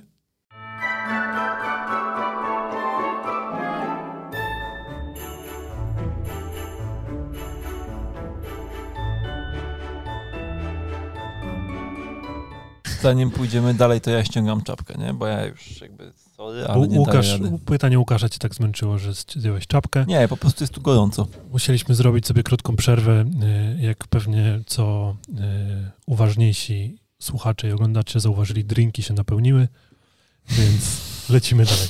To nie jest magia, to nie jest magia. Szczególnie na Spotify pewnie to było widać. Tak.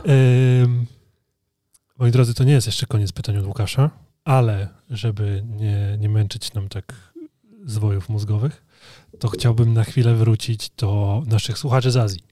Otóż O, pod jednym postem, e, znaczy pod jednym odcinkiem em, na temat, tam było w tytule Słuchaczy z Azji, Kasia napisała nam, że nie wie, czy to ta sama Karolina z Malezji, ale na Instagramie e, Fizjo w Szwecji e, był właśnie live o tej tematyce. I e, podesłałem ten live Marcelowi i okazało się, że ktoś nam skradł pomysł i zaprosił Kasię do, przepraszam, Karolinę? Karolinę, przepraszam, Karolinę, e, Karolinę do programu przed nami. A Ale, mieliśmy taki pomysł. ale to nie jest żaden problem, bo y, tutaj ja przeproszę, bo nie pamiętam imienia kolegi z profilu Fizjo, Fizjo w Szwecji. Karol, wydaje mi się? Karol. Przepraszam cię, Karolu, jeśli jesteś Karolem, że, że nie pamiętam e, twojego imienia, natomiast e, Ja też nie jestem pewien, czy Karol. Ja też cię przepraszam, Karolu, jeśli nie jesteś Karolem. mm, ja cię nie przepraszam. każdym bo ja bądź razie- w każdym bądź razie nasz kolega zadał pytania, które interesowały go z jego perspektywy. Myślę, że my możemy zadać nieco inne, więc e, jeżeli będzie taka chęć z waszej strony, żebyśmy zapraszali też do audycji naszego podcastu fizjoterapeutów, którzy o różnych swoich ciekawych doświadczeniach będą e, mogli w tych e, audycjach opowiedzieć, no to dajcie nam znać w komentarzach i na pewno takie osoby zaprosimy, bo generalnie Darek mocno obiecał, że po nowym roku będziemy mieć gości w podcaście, nie? Tak, właśnie chciałem to mówić. To jest ten moment, kiedy zdradzamy, że podcast, y, oczywiście będziemy go nagrywać dalej w trójkę i te nasze wywody na temat formy funkcyjnych, dziwnych rzeczy dalej będą się pojawiać, ale y, będziemy też mieć podcasty z gośćmi, gośćmi różnego rodzaju. Na razie nie będę zdradzał żadnego gościa, a mam ich już umówionych przynajmniej dwóch, jeśli nie trzech. Czekam na potwierdzenie od trzeciego. Mhm. E, To jakby więc co potwierdzam, nie? Bo, bo e, doszedłem do wniosku, że w sytuacji, kiedy będziemy mieć gości w podcastach i te podcasty będzie prowadził Darek, to w którymś momencie my będziemy gośćmi w tym podcaście, Kuba. No tak, to ja wpadnę. No, ja też. To pytanie, czy dostaniecie zaproszenie wtedy, to wiecie, to jeszcze nie jest tak. Ciepłe Co? posadki. Kolega. Dobrze. Ej, a jak już zrobiliśmy taką przerwę, to może powiemy co nowego w Physio Passion. Tak, to jest dobry moment na to. Jak zawsze Marcel jest najlepiej przygotowany. Słuchajcie. em, Jest, nie, że jest najlepiej przygotowany, tylko powiedzmy sobie szczerze, że tylko on to ogarnia, nie? Tak, ale chciałem zaznaczyć, że to, co teraz powiemy, to nie powiemy za dużo chyba, nie? em, znaczy, mm, to dopiero drugi drink dzisiejszego wieczoru, więc e, nie zdradzę na pewno zbyt wiele, ale mm, no faktycznie szykujemy od kilku Jak miesięcy. skończymy podcast, to wtedy powie nam wszystko. Faktycznie od kilku miesięcy przygotowujemy projekt, który będzie na pewno czymś innowacyjnym na polskim rynku. Mm, Będzie to podcast jak najbardziej kierowany. mm, Podcast? Będzie to projekt kierowany do fizjoterapeutów i będzie to projekt, którego celem będzie budowanie społeczności, która mm, po prostu chce się rozwijać e, z perspektywy terapeutycznej, chce się rozwijać w ramach form szkolenia online, w ramach form szkolenia stacjonarnego. Mm, Będziemy zapraszać e, uczestników tego projektu na bezpłatne warsztaty do nas do Wrocławia, e, bo tworzymy też fajne miejsce pod kątem tego, żeby e, móc Was zacnie przyjąć i popracować wspólnie z Wami mm, w jakichś małych takich mm, grupkach, jak się mówi, kameralnych, tak, kameralnych grupkach. Chcemy też stworzyć inicjatywę czegoś, co będzie się nazywało kliniką Physiopassion, gdzie będziecie mieli okazję popracować razem z nami z e, pacjentami naszymi bądź waszymi. E, Myślę, że to będzie mocno e, spontaniczne. Natomiast cały ten, mm, że tak powiem, całe to zamieszanie będzie związane z pewnym miejscem, które kończymy tworzyć. E, A pracujemy już nad tym miejscem chyba od marca, wydaje mi się. Tak. Będzie to Nie, przestrzeń. to już trochę czasu minęło tak naprawdę. Od tych pierwszych Marzec rozmów to na temat taki tego czasu. totalny lockdown, nie? Nie można się było spotykać, a my się spotkaliśmy, żeby o tym pogadać. Tak, więc Więc- projekt jest nielegalny. Może było... Myśmy się spotkali w maseczkach wtedy. No teraz też się spotykamy. A, to fakt. To fakt. Ale no, w każdym Dobra, razie. ale to było dawno, Przepraszamy, to- to że wybijamy dawno. Marcela z rytmu. Proszę, kontynuuj. No, więc y, słuchajcie, y, szykujcie się. Myślę, że luty to jest taki realny czas, gdzie będziemy w stanie Wam tą przestrzeń przedstawić. Y, Szczególnie tutaj mm, w pierwszej kolejności ukłony dla absolwentów y, naszych szkoleń, warsztatów i webinarów. Mm, Jakby sprawdzajcie w najbliższym czasie swoje skrzynki mailowe, bo odezwiemy się do Was ze szczegółami odnośnie tej przestrzeni, którą tworzymy i będziemy Was prosić o to, żebyście nam troszkę pomogli ym, dostosować tą przestrzeń pod Wasze ym, oczekiwania, potrzeby, tak żeby y, to miejsce, które chcemy Wam w przyszłym roku y, zaproponować, spełniało jakieś, czy wychodziło naprzeciw właśnie Waszym potrzebom i rozwiązywało jakieś tam problemy, bolączki, z którymi mm, na co dzień e, się spotykacie, tak? Więc e, będzie to bardzo fajny projekt edukacyjny, natomiast e, przede wszystkim to, co dla mnie jest bardzo ważne, będzie to projekt społecznościowy w tym sensie, że będziemy chcieli stworzyć grupę ludzi, którym, no, wiecie, jak to się mówi, że miłość nie polega na tym, że e, patrzy Jak się... zaczynasz tak zdanie, to ja już jakby, już czekam, już czekam, jaka będzie No, puenta. Że, że miłość nie polega na tym, żeby e, patrzeć przez cały czas na siebie, tylko żeby patrzeć w tym samym kierunku, Tak. nie? Yeah. I my tworzymy właśnie Rozpływam się. Wło- właśnie tworzymy takie miejsce, w ramach którego e, chcemy no, zrzeszać w ludzi, którzy będą e, chcieli spojrzeć w tym samym kierunku, co my. Więc skracając wypowiedź Marcela, Albo my będziemy w ramach tego e, spoglądać w te rejony, w które wy na co dzień spoglądacie, więc to będzie raczej na zasadzie wymiany, więc nie będziemy tutaj niczego narzucać. Więc stay tuned. skracając wypowiedź Marcela, będzie petarda, będzie to coś naprawdę innowacyjnego, e, będzie to społeczność, będzie to miejsce dla, do nauki, e, zarówno online, jak i nauki na żywo. Przecież to powiedziałem. No dlatego skracam jakby ten... podsumowujesz. Twój, tak, podsumowuję, Okej. tak. I stay E, tuned, To jest się dokładnie. w, w żargonie fizjopaszyn się nazywa, że Darek robi teraz pigułę. Piguła, tak. To, to była piguła z Marcela. Smaczne? Pyszna.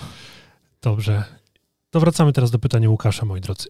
E, Łukasz i Kamil mieli bardzo podobne pytanie, ale jako, że podeszli do tego tematu z różnych aspektów, to pozwolę sobie przeczytać najpierw pytanie Łukasza, odpowiemy na pytanie Łukasza, a następnie, jeżeli coś jeszcze zostanie do dopowiedzenia, to, to przeczytam to pytanie Kamila. Więc uwaga, czytam. Świetny pomysł, Dariuszu. E, Drugą sprawą, którą Łukasz pyta, są umiejętności miękkie niejako. Czyli jak dokładnie opisujemy pacjentowi to, co właśnie u niego wykonujemy. Oczywiste jest dla niego uświadomienie pacjenta, jeśli pracuje się w rejonach wrażliwych, na przykład dno spojenie łonowe czy coś podobnego.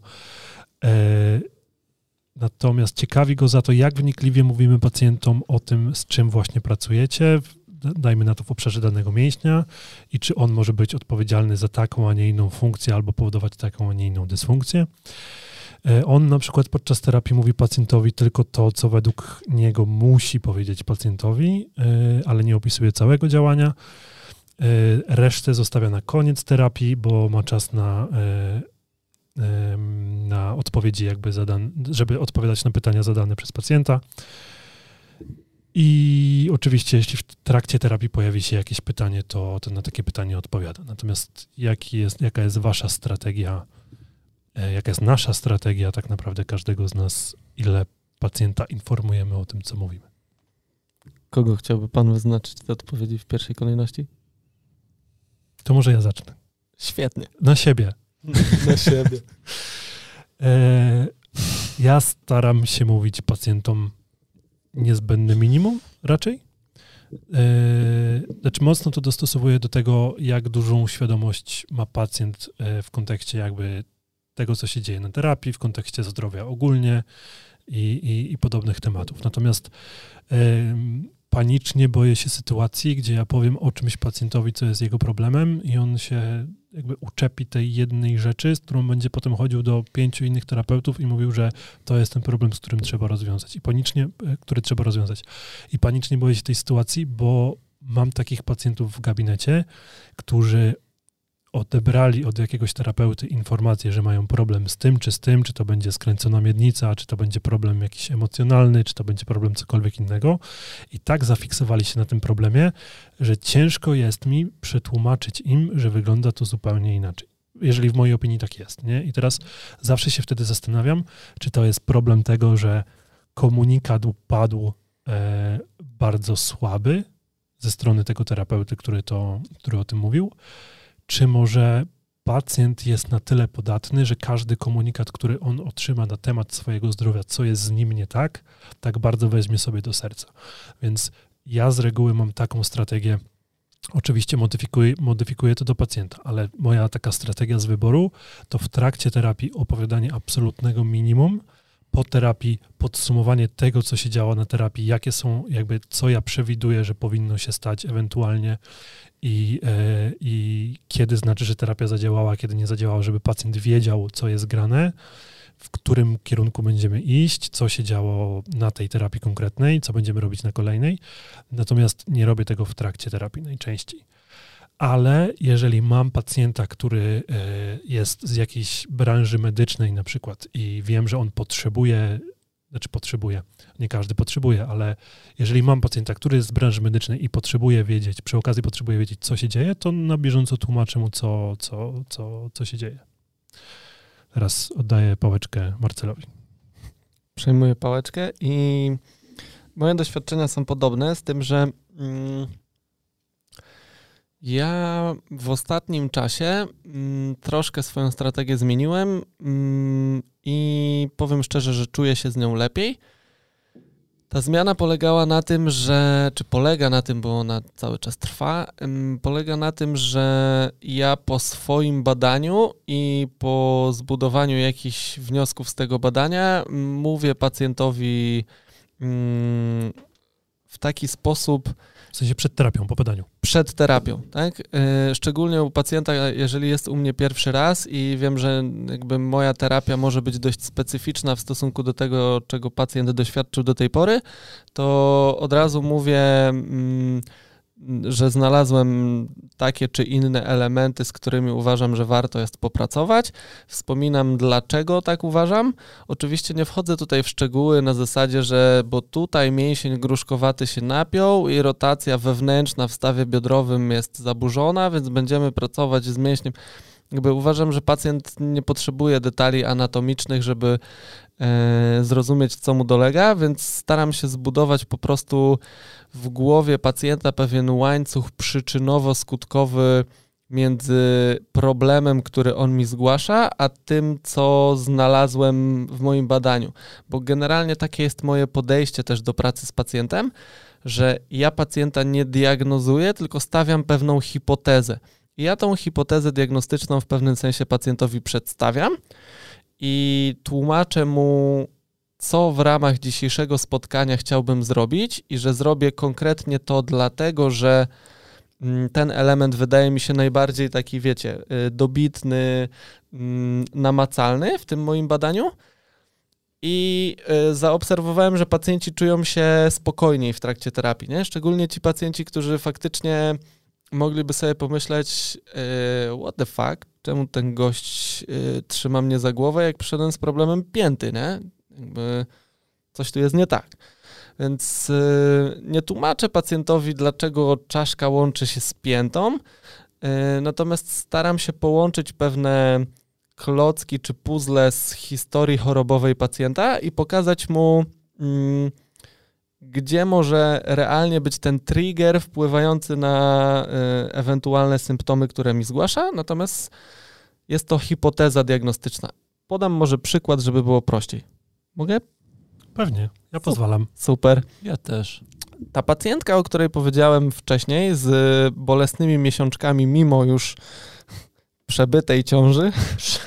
e, ta pacjentka, mm, jej głównym problemem były problemy natury trzewnej, które w konsekwencji doprowadziły do e, no, dużej niewydolności mięśniowej obszaru dna miednicy i ona próbowała już różnych terapii, zazwyczaj celowanych w objawy. Objawy związane właśnie z tym dnem miednicy. Tam chodziło oczywiście o nietrzymanie moczu, o y, takie rozpoczynające się kwestie związane z tym, że jeżeli było parcie na stolec, to ona jakby nie była w stanie czekać, nie? Ona musiała tu i teraz y, znaleźć się w toalecie. No i z perspektywy komfortu życia takiego pacjenta bardzo duży problem.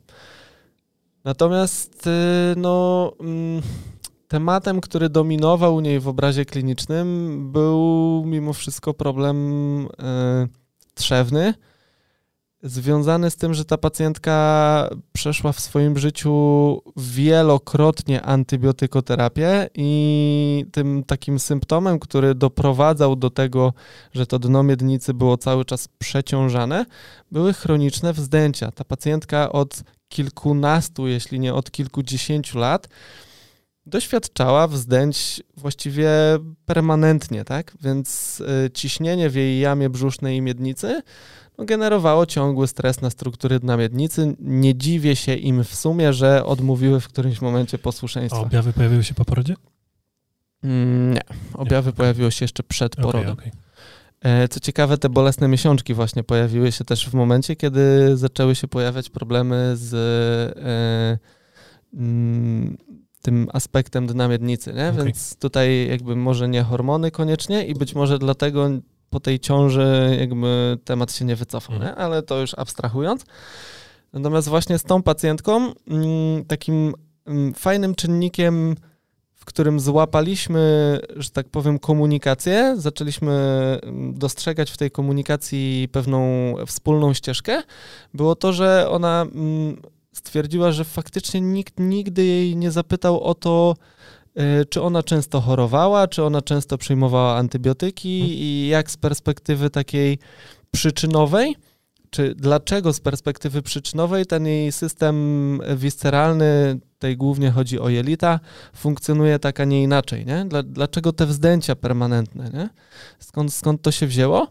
I jakby to było takie fajne w tej terapii, że mogłem wskazać pacjentce pewien element, który no pierwszy raz, odkąd podjęła próbę terapii e, tych swoich problemów, w jakimś stopniu starał się mm, zahaczyć, czy poszukiwać źródła, czy przyczyny tego problemu, nie? No bo ona jakby problematyczne też było u niej to, że ona przez kilka lat przyjmowała stale espumisan, więc y, jakby wszyscy wiemy, jak to mogło wpłynąć na ścianę jej jelita i generalnie e, śluzówkę tego jelita. E, no i jakby powiedziałem jej, że jasne, napięciowo jesteśmy w stanie w ramach terapii zrobić to czy tamto. Ona to zaakceptowała, ale dostała też jasną informację i przekaz, że no, główna praca do zrobienia jest z perspektywy dietetycznej i przede wszystkim z perspektywy diagnostycznej, bo ona nigdy nie miała żadnych badań w kontekście tego, jak funkcjonuje mikroflora jelitowa, e, jak z perspektywy stanów zapalnych funkcjonuje ten e, system wisceralny. Mm, No i myślę, że to dla tej pacjentki była taka ciekawa lekcja tego, gdzie może poszukać swojego zdrowia, nie? Tak abstrahując od symptomu, z którym przyszła, więc domyślam się, że Łukaszowi też trochę chodzi o to, jak pacjentowi tłumaczyć, że właśnie pacjent przyszedł z problemem tu i tu, a my nagle zaczynamy pracować gdzieś tam, nie? Więc yy, no, to jest moja, yy, moja droga, że, że staram się pacjentowi jeszcze przed terapią coś tam podpowiedzieć. To ja też dam taki krótki przykład z dzisiaj, zresztą parę godzin temu. E, Miałem, znaczy ja generalnie nie mówię w czasie terapii zbyt wiele na temat tego, co robię. E, Zwykle komentuję po terapii, staram się to jakoś podsumować. Natomiast jeśli widzę, że pacjent ma jakieś silne wyobrażenia na temat swojego zdrowia czy swojego stanu zdrowia, to już przed terapią staram się jakby pokazać mu mój punkt widzenia. Przed terapią czy przed dotknięciem go w ogóle? W ogóle na samym początku. Bo jak mi wchodzi pacjent, w tym tygodniu miałem taką panią, która weszła i zarzuciła mnie jakby tym, że ma dysplazję, dyskopatię i tak dalej, i tak dalej. I zarzuciła mnie jakby wynikami badań obrazowych, to ja najpierw staram się nadać temu kontekst i powiedzieć jej, jak ja widzę kwestie badań obrazowych i jak to, że ona ma dysplazję biodra moim zdaniem jest tylko czynnikiem ewentualnie predysponującym, natomiast nie jest źródłem jej problemu w moim rozumieniu, Mhm. E, a, a, a na pewno nie musi być, e, bo jakby pani ma 40, powiedzmy 7 lat, a problemy od 6, nie? Więc jakby abdysplazję ma od dziecka, więc jakby takie rzeczy im mówię, nie? Żeby, żeby pokazać im moje, mój punkt widzenia na ich problem i żeby tym samym ustawić ich w pozycji, w których oni przestają identyfikować swój problem z obrazem LTG 1 do 1, bo moim zdaniem to ich ustawia na przegranej pozycji, nie? Tak psychicznie, więc nadaję temu kontekst i jakby takim moim sztandarowym powiedzeniem jakby do, do pacjentów jest, że nie da się połączyć kropek do przodu. Czyli, że nie można powiedzieć, że jak jest tak, to będzie tak.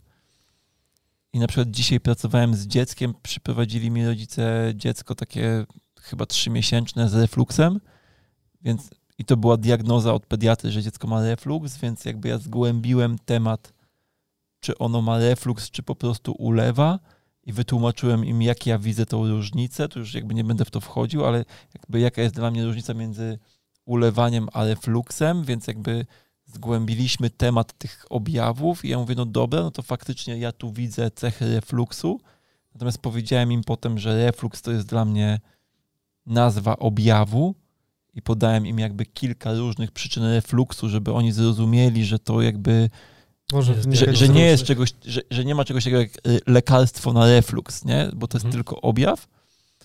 I potem zrobiłem terapię, w czasie której jakby nie komentowałem, a po terapii powiedziałem im po prostu, wiecie Państwo, jakby ja u młodego widzę napięcie, jakby, które rzutuje w okolice żołądka i to napięcie idzie mi taką linią, która rzutuje mi z przebiegiem przełyku i kończy się na podstawie czaszki, tam gdzie jest przyczep tego przełyku, więc dla mnie ten wzorzec napięciowy, który ja tu widzę, jest logicznie połączony z objawami. To napięcie ładnie puściło, Zobaczymy, więc teraz jakby jak go poobserwujecie przez tydzień czy 10 dni i objawy zejdą, to dla mnie będzie to oznaczało, że ten wzorzec napięciowy był odpowiedzialny za te objawy. Natomiast jeśli przyjdziecie do mnie tam za tydzień, czy 10 dni, czy dwa tygodnie, tego wzorca ja już nie znajdę, a objawy dalej będą, to prawdopodobnie to nie jest pacjent dla mnie, bo jego objawy nie korelują ze wzorcem napięciowym. Chyba, że znajdziesz wtedy nowy wzorzec. Tak, chyba że znajdę nowy wzorzec, albo znajdę drugi raz ten sam wzorzec, co będzie oznaczało, że albo czegoś nie zauważyłem, Albo zbudował Albo- się znowu. albo, Albo się w środowisku tego dziecka ze jest coś, co- na środowisko, nie? Więc ja staram się to w ten sposób przekazywać. Dobrze. Czy więc- odpowiedzieliśmy na pytanie Kamila, czy nie? Łukasza? Łukasza? Tak. Nie, Łukasza, ale Kamila miało być drugie. Kamila drugie, więc y, Kamil pyta tutaj z perspektywy y, osoby w młodym wieku i może ja znowu przeczytam, żeby, żeby nam nic nie umknęło. To. Kamil ma pytanie dotyczące, jak podchodzimy do tematu informowania pacjentów o tym, co robimy w trakcie terapii, czyli dokładnie to, o czym mówimy. Zastanawia go to, bo myśli, że duża część wiedzy, którą przekazujemy, jest czymś nowym nawet dla osób, które bezpośrednio siedzą w temacie jako terapeuci, a co dopiero dla pacjentów. I w jego przypadku sprawy na pewno nie ułatwia fakt, że jest dopiero studentem bez większego autorytetu i ciężko mu wytłumaczyć komuś, dlaczego chce pracować dokładnie w tym miejscu, bez spotkania się z dziwnym spojrzeniem. Szczególnie ma tu na myśli kwestie takie jak praca w obszarze miednicy, czy taka, która jest daleko od problem- problematycznego dla pacjenta miejsca. I on ma takie podejście, że robi to najprościej, jakby tłumaczy najprościej i najbardziej łopatologicznie, jak się da. I jak e, jest u nas na ten moment, jak było kiedyś i czy mamy jakieś wskazówki. Więc ja bym chciał powiedzieć, że y, drogi Kamilu, to jest całkiem normalne, że na początku nie wiesz, jak komunikować takie Tak. rzeczy pacjentom, ale wydaje mi się, przynajmniej tak było w moim przypadku, że wynikało to z tego, że ja sam nie byłem w 100% pewny, dlaczego robię tak, a nie inaczej i miałem jakby wewnętrzny, nie wiem, czy to nazwać lękiem, czy wewnętrznym takim, wewnętrzną Obawą. niepewnością, wewnętrz, wewnętrzną obawą, jak zostanę zrozumiany przez tego pacjenta. Co jakby, też jest normalne. co nie? jest też normalne właśnie, więc Kamilu, nie przejmuj się, za podejrzewamy rok czy dwa spojrzysz już na ten temat zupełnie, zupełnie inaczej, bo nabierzesz doświadczenia, bo będziesz miał troszeczkę więcej wiedzy w tym temacie i komunikowanie takich rzeczy dla pacjentom będzie zdecydowanie łatwiejsze. Ale drogi Kamilu, bo ja chciałbym bardzo odpowiedzieć na to pytanie, bo myślę, że mam dla ciebie takiego protipa. Dawaj. To można jakby... Lubimy protipy. można to metodologicznie poukładać. Więc drogi Kamilu, jeżeli e, obawiasz się takich dziwnych spojrzeń, a nawet jeśli się nie obawiasz, tylko chcesz być po prostu profesjonalistą i wypaść profesjonalnie w oczach swoich pacjentów, to zanim zaczniesz ich dotykać, możesz im powiedzieć, nawet zanim zaczniesz prowadzić wywiad, możesz powiedzieć, że dla ciebie ciało stanowi jedność i ich objaw, który ci zgłosili, nie jest jakby, jeżeli powiedzmy zgłaszał ci objaw z kolanem, to możesz im powiedzieć, że w twoim rozumieniu ten objaw może wynikać z problemów, które są umiejscowione również w innych częściach ciała, dlatego w wywiadzie będziesz pytał o inne problemy zdrowotne, dlatego w badaniu będziesz badał całe ciało. I dlatego w terapii możliwe, że będziesz się zajmował obszarami, które pozornie nie są z tym kolanem dla pacjenta związane. Ale Bo- dla ciebie są. Kubuś, Albo nie są kolanem. Albo prostu. nie są kolany. ja to wszystko y, jakby z tej perspektywy, jakiej w tym miejscu, w którym się teraz znajduję, to co mi mówisz super do mnie trafia, ale jestem przekonany, że jakbym był właśnie Kamilem w tym momencie, nie pomogłoby mi to w ogóle, To- tylko przeniosło ten moment obawy na tą rozmowę właśnie, o której powiedziałeś. To ja mam innego protipa. No, ale poczekaj, bo ja bym chciał jakby chwilę do tego wrócić. No ale dlaczego? Jeżeli tłumaczysz pacjentowi w prosty sposób, że jakby dla ciebie ciało jest pewną całością. Okej, tylko Dlatego jakby, dlatego w wywiadzie zadajesz na przykład pytanie o inne problemy zdrowotne i dlatego jak badasz, jak, dlatego jak będę pana badał, to nie będę badał tylko kolana, tylko będę badał całe ciało i w zależności od tego, co znajdę, możliwe, że będę pracował nie tylko z kolanem. No dobrze, Ja to tylko rozumiem, problematyczne robi się to, że znalazłeś coś gdzieś indziej i e, w jaki sposób masz zakomunikować pacjentowi to, że ty znalazłeś coś w tym i w tym miejscu i że to będzie też jakby wpływać na kolano, nie? Bo e, jakby z, zbudowanie takiego mm, backgroundu, że ciało jest jednością, jakby dla pacjenta może być ok, natomiast y, dlaczego akurat w, jakby mm, problem barku będzie wpływał na, y, na to, co się dzieje z kolanem. I mój protip jest tutaj związany z dwoma kwestiami. Pierwszą kwestią, ja dokładnie wiem, co czuje Kamil, bo kiedyś jak zaczynałem swoją pracę, Myślę, to że wszyscy wiemy. to miałem tak, że jak przychodził do mnie pacjent, to byłem w gabinecie już grubo pół godziny przed wizytą i y, zastanawiałem się przez te pół godziny albo i dłużej, mm, z czym pacjent przyjdzie, bo mógłby przyjść na przykład z lędźwiówką, bo z lędźwiówką to ja już całkiem dobrze ogarniam, to ja ale- nie miałem takiego etapu, ale jak- jak przyjdzie z, ze stopą, to będzie jakby Kaplica. gorzej, nie? I em, jakby to jest ten moment, że ja na przykład sam w tamtym momencie nie rozumiałem tego, co to oznacza, że ciało jest jednością. Do to jest jedna dążyłem. kwestia.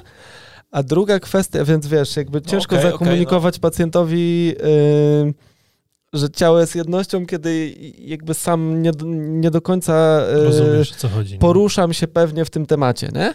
A druga kwestia jest taka, że mm, ja brałem ym, kiedyś taką dużą odpowiedzialność za to, że ja chciałem w sposób zero-jedynkowy tak wycelować jak do tarczy, że problemem pacjenta jest to i to.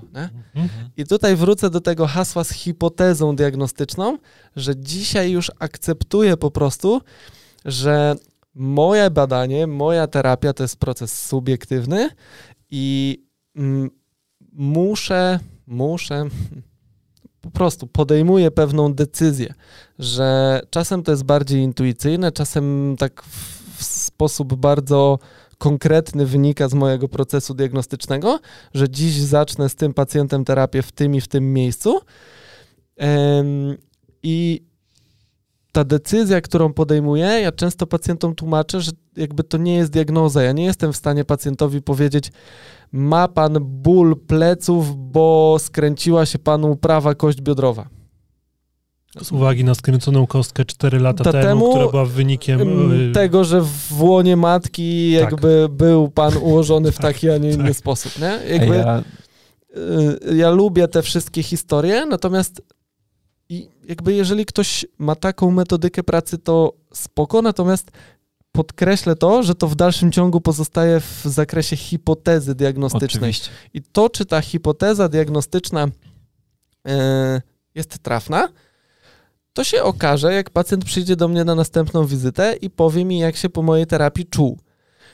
To też nie znaczy, że ja postawiłem trafną diagnozę. Być może moja hipoteza diagnostyczna tak dobrze pacjentowi przypasowała, że jakby zbudowaliśmy pewien efekt. e, Efekt wow. Efekt wow, efekt placebo. mm, Jakby, placebo no, slash wow. no, no nie wykluczam takiej, takiej kwestii. Natomiast dla mnie y, wyznacznikiem tego, czy ta terapia faktycznie zadziałała, czy nie zadziałała, jest znowu wzorzec napięciowy, tak? Bo jeżeli pacjent mi mówi, że on się czuje lepiej, a ja odnajduję w jego ciele ten sam wzorzec napięciowy, z którym on przyszedł do mnie ostatnio, no to jestem surowy wobec siebie i tłumaczę pacjentowi, że no, I To, że w dalszym się czuję, ciągu mamy jakby pracę do zrobienia, nie? Ja y, chciałem jakby stanąć w obronie moich, y, moich racji i e, zobowi- Zdjąłeś czapkę. Tak, zdjąłem czapkę, bo znowu mi się zrobiło gorąco. E, I Kamilu, drogi, e, mówię teraz zupełnie poważnie. Mój numer telefonu jest dość łatwy do znalezienia. Możesz do mnie zadzwonić i oferuję ci w tym temacie taki coaching, mentoring. Umówimy się na rozmowę telefoniczną trochę dłuższą. On i- naprawdę mówi poważnie. Tak, ja mówię to poważnie. I przeprowadzę cię przez proces komunikacji z pacjentem, tak żebyś sam zrozumiał, dlaczego pacjent przychodzi ze stopą. Ej, mam i- pomysł. Ja- Jesteś Cześć, w stanie mu czekajcie, ja wytłumaczyć, pomysł. dlaczego ta stopa go boli, bo go boli, bo, Ej, bo bo, bo ma ma- problem jakby w klatce piersiowej. Bo my mamy prezent świąteczny dla naszych słuchaczy, oglądaczy, czytaczy, nie? Tak? W sensie Jaki? mamy go już, czy jeszcze go nie mamy? To taki Nie, trochę od no, ciebie prezent. Prawie go mamy. Muszę do niego usiąść jeszcze na jeden wieczór, a to będzie może ten weekend, może w świąteczny. Ale jeszcze w tym roku. Tak, w tym roku, tak, to zbiorę to na Bo, siebie. bo Kuba stworzył taki prezent, który traktuje bardzo mocno o holizmie. Z Tak. perspektywy takich różnych aspektów, o których my. Aczkolwiek on nie odpowie na pytanie py- Kamila, nie? No, no nie, no bo nie odnosi się do Jeden tego, do jak jeden, komunikować pacjentowi rzeczy, nie? Natomiast y, może to być jeden z kroków, który będzie mu potrzebny do tego, żeby zrozumieć funkcjonowanie ciała jako całości. Tak. Ja jeszcze tylko na jeden aspekt, Dareczku, zwrócę uwagę, bo widzę, że już jakby chcesz Strasznie, do następnego strasznie pytania. Nie, nie do następnego pytania. Jeszcze w tym chciałem coś powiedzieć. A, okej. To y, ja do Kamila jeszcze taka wskazówka, y, żeby pamiętał, że mm, to, co my przedstawiamy na naszych szkoleniach, język komunikacji, którego używamy, żeby y, to przekazać, jest totalnie odmienny w stosunku do tego, jakiego języka komunikacji używamy mm, Z pacjentami. w y, jakby komunikacji z naszymi pacjentami. Nie? To, to jakby nie nazwałbym tego łopatologicznym, y, że A ja bym pacjentowi... nazwał.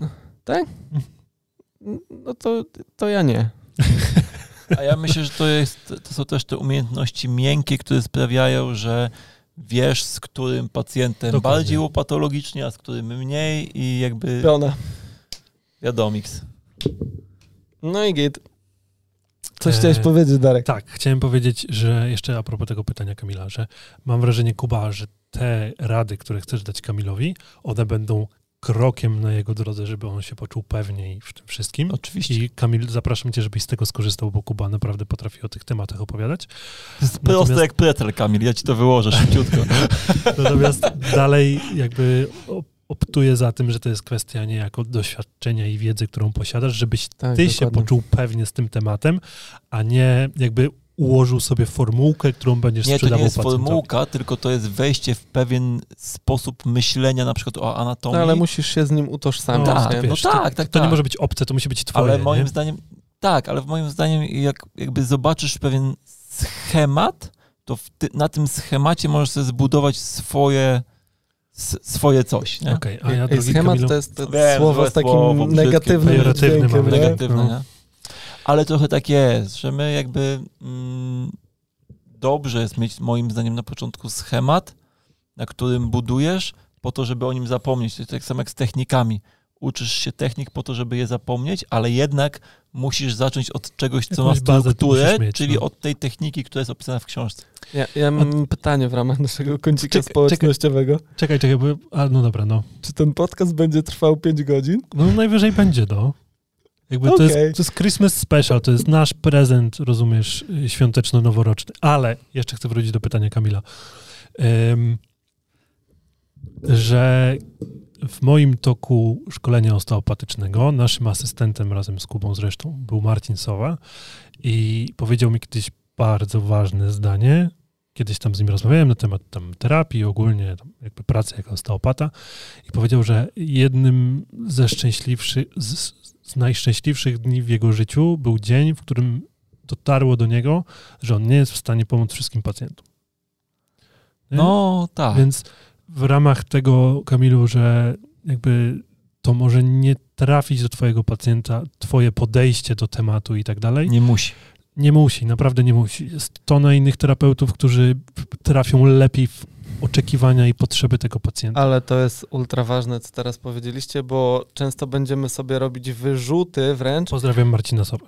Tak, wręcz cześć, robimy sobie y, wyrzuty, że no przecież daliśmy z siebie tyle, naprawdę wytłumaczyliśmy temu pacjentowi tak super to, co chcieliśmy mu przekazać, natomiast nie bierzemy pod uwagę tego, że być może to nie jest to, czego ten pacjent potrzebował, albo to nie jest ten czas, w którym ten pacjent potrzebował tego konkretnego komunikatu.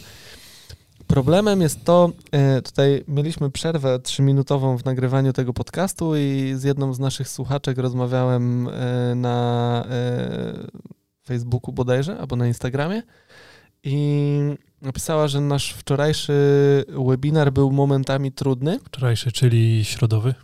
A, środowy, no tak. Jak mamy czasu przestrzeni na, na No podcastach. to jest trudne, na maksa, nie? Naprawdę, to jest trudne. Ym, I uważam, że my za wszelką cenę dążymy do tego, żeby sprawić, że nasza praca jest y, prosta, natomiast generalnie praca z drugim człowiekiem jest mega trudna, bo jakby mm, połączenie naszych doświadczeń z oczekiwaniami każdej osoby, którą musimy potraktować w sposób indywidualny, no ja uważam, że to jest mega trudność, chociażby z tej perspektywy, nie? Pomijając już fakt naszej wiedzy, y, umiejętności praktycznych, doświadczenia, to wszystko jakby będzie nam pomagać w tym, ale koniec końców, nawet jako terapeuta z 40-letnim doświadczeniem, przyjdzie do mnie pacjent, któremu ja nie, będę w stanie pomóc, nie? Czy ja mogę być górnolotny? Możesz być górnolotny, ale zakończając, już podsumowując. Tak, proszę. już podsumowując, że w momencie, w którym dotykasz drugiego człowieka i z nim pracujesz, jakby to jest jakby akt manualny i moim zdaniem to jest sztuka. Tak. I, I moim zdaniem to jest tak jak patrzysz na malarza, który maluje i on nie wygląda jakby się męczył, nie? To jest proste. To jest na maksa proste, co on robi. On po prostu rusza ręką, nie? Tylko weź zrób to tak jak on. No, no. I jak myśl, myślę, że to jest jakby podobnie, nie? Jak patrzysz na kogoś, kto ma wprawę, doświadczenie w tej pracy manualnej i składa sobie pacjenta i go manipuluje bez problemu i tak dalej, to wszystko jest super, tylko no weź to teraz tak samo zrób, nie? Proszę, Pro, proszę da- tutaj Darka, głos. bo y, mam taką praktyczną lekcję w odniesieniu do tego, co Kuba powiedział. Ym, Zostajemy tu do jutra w takim razie. Ja- 12 godzin podcast, bijemy Nie, rekordy. ja nie- jutro mam aktywny dzień z dziećmi, więc jakby ja ja jutro idę do gabinetu. Ym, To ja ci poleję. Nie, nie, to już mój ostatni drink dzisiaj, ale ym, nie wszyscy z Was wiedzą, że y, ja na pewnym etapie y, mojej pracy zawodowej chodziłem do Kuby do gabinetu i był taki moment, y, w którym ja starałem się powielać w swojej pracy to, co zaobserwowałem w gabinecie u Kuby. No i jak się pewnie domyślacie, no nie działało to najlepiej, nie? Więc y, nie wynika to z faktu, że Kuba jest nieskutecznym terapeutą, tylko wynikało to z faktu, że ja nie rozumiem tego, co, co robię, nie?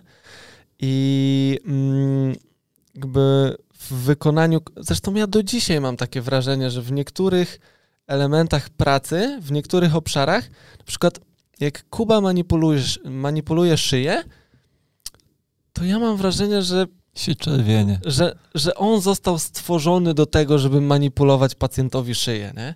I w momencie, kiedy ja łapię za szyję pacjenta, to mam takie przemyślenie, no ja chyba nie. W sensie takim, Także jak że... ktoś ma potrzebę, żeby mu walnąć z szyi, to ja zapraszam. Nie, ale na, naprawdę Kuba teraz powiedział, że jak ma potrzebę ktoś, żeby mu walnąć z szyi, to on zaprasza. Jakby u Kuby nie zaobserwujecie jakby żadnej agresji w manipulacji szyją, nie? I, i to jest właśnie ten artyzm, w którym uważam, że każdy z nas na, na innej płaszczyźnie ten artyzm w swojej pracy będzie przejawiać, nie? Więc nie starajcie się odtwarzać rzeczy, które...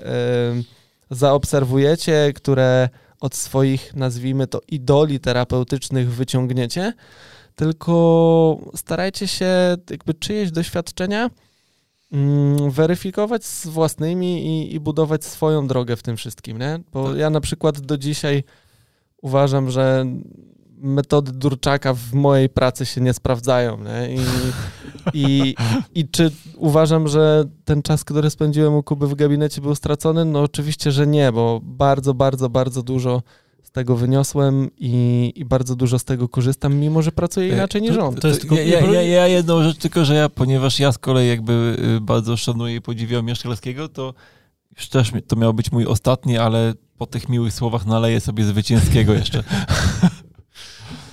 E, aha, już ja. E, chciałem powiedzieć, że to jest warte zaznaczenia, że pomimo tego, że mamy właściwie jedną myśl terapeutyczną, pracujemy w jednym nurcie z grubsza, jesteśmy po podobnych szkoleniach, to jakbyście weszli do każdego z nas z gabinetu, to zobaczycie zupełnie inne rzeczy.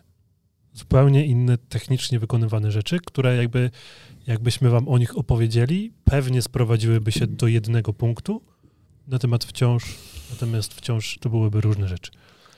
Autopromocja. Czyli zobaczcie, jak przyjedziecie do nas kiedyś na zajęcia kliniczne i będziemy je prowadzić we trójkę, to dostaniecie trzy bardzo fajne spojrzenia, które są spójne, ale każde z nich jest w pewnym sensie jakąś formą drogi, mhm. gałęzi, którą możecie podążyć, więc. Yy, Spadnijcie. dużo możecie y, z tego, że tak powiem, zaczerpnąć. Dobra, pytanie jakieś? Pytanie, tak. Pytanie kolejne. Coś jeszcze zostało, tak? Tak, jeszcze zostało. Y, I Martel, to będzie do ciebie, bo ty to bardzo świetnie wyjaśniłeś na ostatnim webinarze. Y, Jacek kiedyś nam zadał pytanie o to, o kompresję, żebyśmy rozwinęli temat kompresji, wtedy nie wiedzieliśmy, o co mu do końca chodzi. I ja się wypowiadałem, że u pana Mieczysława, Kiedyś zastosowanie kompresji pozwoliło go rozluźnić i Jacek dopytuje, czy znamy może mechanizm, który za tym stoi, a ty na wczorajszym webinarze, czyli środowym, e, odpowiedziałeś na to pytanie bardzo ładnie. Tak.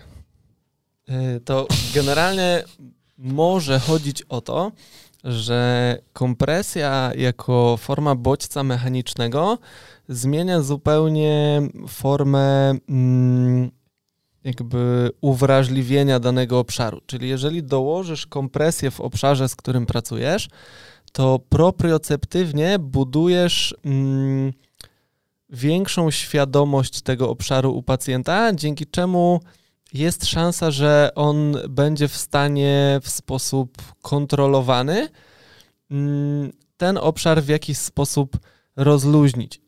Dodatkowo, jeżeli w ramach tej kompresji mm, zaopatrzysz ten obszar w dość szeroki, taki mm, mocno podtrzymujący chwyt, to mm, jakby będzie to taki dodatkowy aspekt, który w ramach tej kompresji spowoduje, myślę, taki psychologiczny komfort u pacjenta, że łącząc tą kwestię bezpieczeństwa i łącząc kwestię większego uświadomienia tego obszaru z perspektywy receptorowej, efektem finalnym będzie to, że pacjent ci się rozluźni. Natomiast ja tak zupełnie podświadomie myślałem o tej kwestii i przyszły mi na myśl e, słowa Jean-Paula. Jean-Paul Hepner, już 700 razy mówiliśmy o tym panu w podcaście, że szczególnym obszarem, w ramach którego warto stosować kompresję, są stawy, y, które mm, łączą nam kości długie, bo w tych stawach nasady mm, tych kości tak naprawdę, czyli te pogrubienia, które powstają w proksymalnej, dystalnej części kości, powstały w wyniku działania sił kompresyjnych. Tak? Czyli ten materiał budulcowy, który tworzył nam kość, był tak silnie kompresowany, że w ramach tej kompresji ten materiał po prostu rozchodził się, mówiąc tak bardzo łopatologicznie, na boki. E, w związku z czym stawy łączące kości długie one dobrze znoszą kompresję. One zostały właściwie stworzone do tego, żeby przenosić siłę między jedną a drugą kością długą.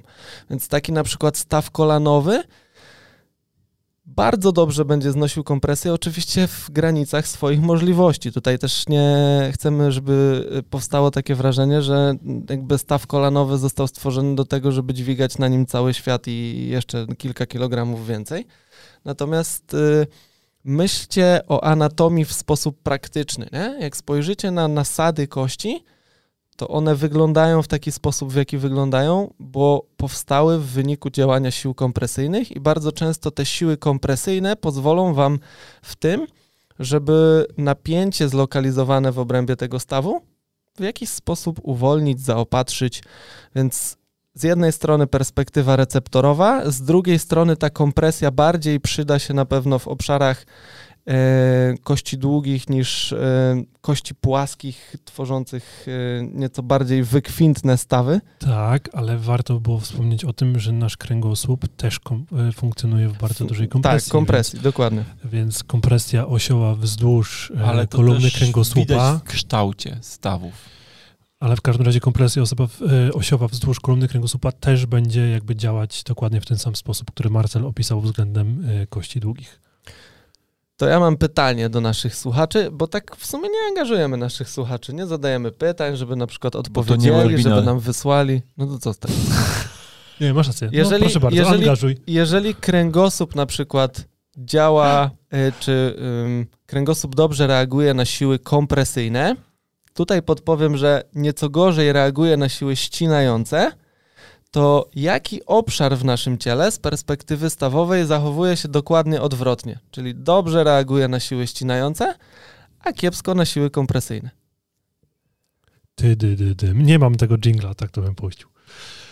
Czekamy na wasze odpowiedzi. Jak ktoś y, się pokusi, to Teraz Medfarm ma przedsprzedaż takiej książki, która fizycznie wyjdzie za kilka dni i ja uważam, że to jest Biblia, przynajmniej dla mnie. I spróbuję z Medfarmem dogadać taką kwestię, że ktoś, kto odpowie nam na to pytanie i będzie pierwszy, to dostanie w nagrodę taką książkę. A jaka to książka? A jak Medfarm się nie zgodzi, to... Caroline Stone. Caroline Stone, dobrze. A jak Medfarm się nie zgodzi, to po to prostu kupimy, kupimy wam tą książkę. Eee, jeszcze strasznie mi się spodobało w tym pytaniu Jacka, bo tam po tym właśnie pytał, jak, jak ta kompresja będzie działać i tak dalej, to czy jeśli pomyśli o zbytnio naciągniętym, w cudzysłowie, e, układzie nerwowym w osi kość krzyżowa potelica, to za bardzo rozpędził się z fantazją, czy można się o to zaczepić? I jakby. Można. Moim zdaniem jak najbardziej można, bo to, co, o czym ty mówisz, on zbytnio naciągniętym układzie kość krzyżowa potylica, to jest to, o czym Marcel opowiadał w kontekście y, zastosowania kompresji. Mhm. Tylko nie zawsze ten wzorzec będzie przebiegał na całej długości między kością krzyżową a potylicą, to może być na danym fragmencie tej ścieżki. Wszystko, tak. drogi Jacku, zależy od tego, co dla ciebie oznacza ten cudzysłów. Dokładnie Ale tak. jeśli cudzysłów nadaje temu dobry kontekst, to jak najbardziej można. E, dobrze. Więc zak zakończamy pytania Jacka, przechodzimy do pytań Mateusza. Mam trochę takie wrażenie, że już trzeci dzień ten podcast nagrywamy. nie, ja myślę, że jakby trzeba powoli go kończyć. Tak, tak, nie, to jesteśmy na samej końcówce, moi tak? drodzy, więc, yy, więc myślę, że się wyrobimy ze wszystkim, ewentualnie z jednego pytania zrobimy cały odcinek, bo tam to jest duże pytanie, duże. Ale wracając, Mateusz pyta, dlaczego burczy w brzuchu? Bo jesteś głodny. Ej, właśnie, miałem to pytanie sprawdzić. Jest taka książka, Mateusz. E, książka się nazywa Historia wewnętrzna. wewnętrzna. I w tej książce jest napisane, że burczenie... To jest mój zwycięski za to, że Mieszkalski mnie uwielbia. Burczenie w brzuchu... Mm, w sytuacji, bo często utożsamiamy burczenie w brzuchu z głodem, nie? Uczuciem mhm. głodu. Tak. Natomiast to niekoniecznie wynika z mhm. głodu, tylko w momencie, kiedy my nie obciążamy naszego układu pokarmowego kolejną dawką szamy, to y, nasz organizm generalnie zaczyna się oczyszczać, tak? Nie tylko z perspektywy mm, jakby mm, takiej komórkowej, ale z perspektywy samego układu pokarmowego. I te dźwięki, które pojawiają się w ramach e, właśnie procesów oczyszczania, są czymś, co nazywamy burczeniem. No i e, ja może chciałbym tylko dodać, że to burczenie w brzuchu to jest po prostu przesuwanie treści pokarmowych a lub niepokarmowych, bo w momencie, kiedy będziemy mieli tam dużo powietrza, to to będzie bardzo głośny dźwięk. I u pacjentów, u których macie dużo powietrza z uwagi na wzdęcia albo inne dziwne rzeczy, e, wtedy to burczenie jest mocno nasilone i wtedy można podejrzewać, że coś tam może dziać się nie do końca tak, tak jak powinno. Tak zwane borboryzmy. Czy barboryzmy. Ja nigdy nie wiem. Bo chyba. Bo chyba. Okay. E, natomiast historia wewnętrzna ja polecam w formie audiobooka, bo to się słucha jak taką opowiastkę, nie? Jakby ta pani tak sobie po prostu Ej, ale opowiada tam jakby tej w brzuchu, książki nie? zawsze mam, mega. zawsze mi jeden przykład przychodzi do głowy, nie? Jak, jak fantastycznie nasza anatomia odzwierciedla właśnie to, jakie są funkcjonalne potrzeby, nie? Na przykład budowa żołądka z perspektywy jego krzywizn.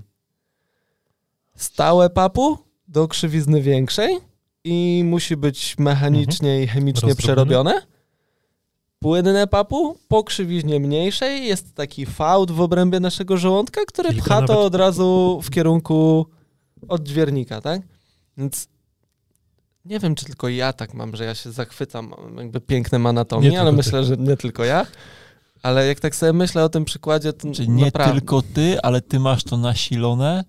Słuchajcie, y, jak pierwszy raz tłumaczyłem embryologię z Jean-Paulem, to Jean-Paul rozrysowuje, jest taki moment, że on na drugim chyba zjeździe rozrysowuje unaczynienie y, rdzenia kręgowego, nie?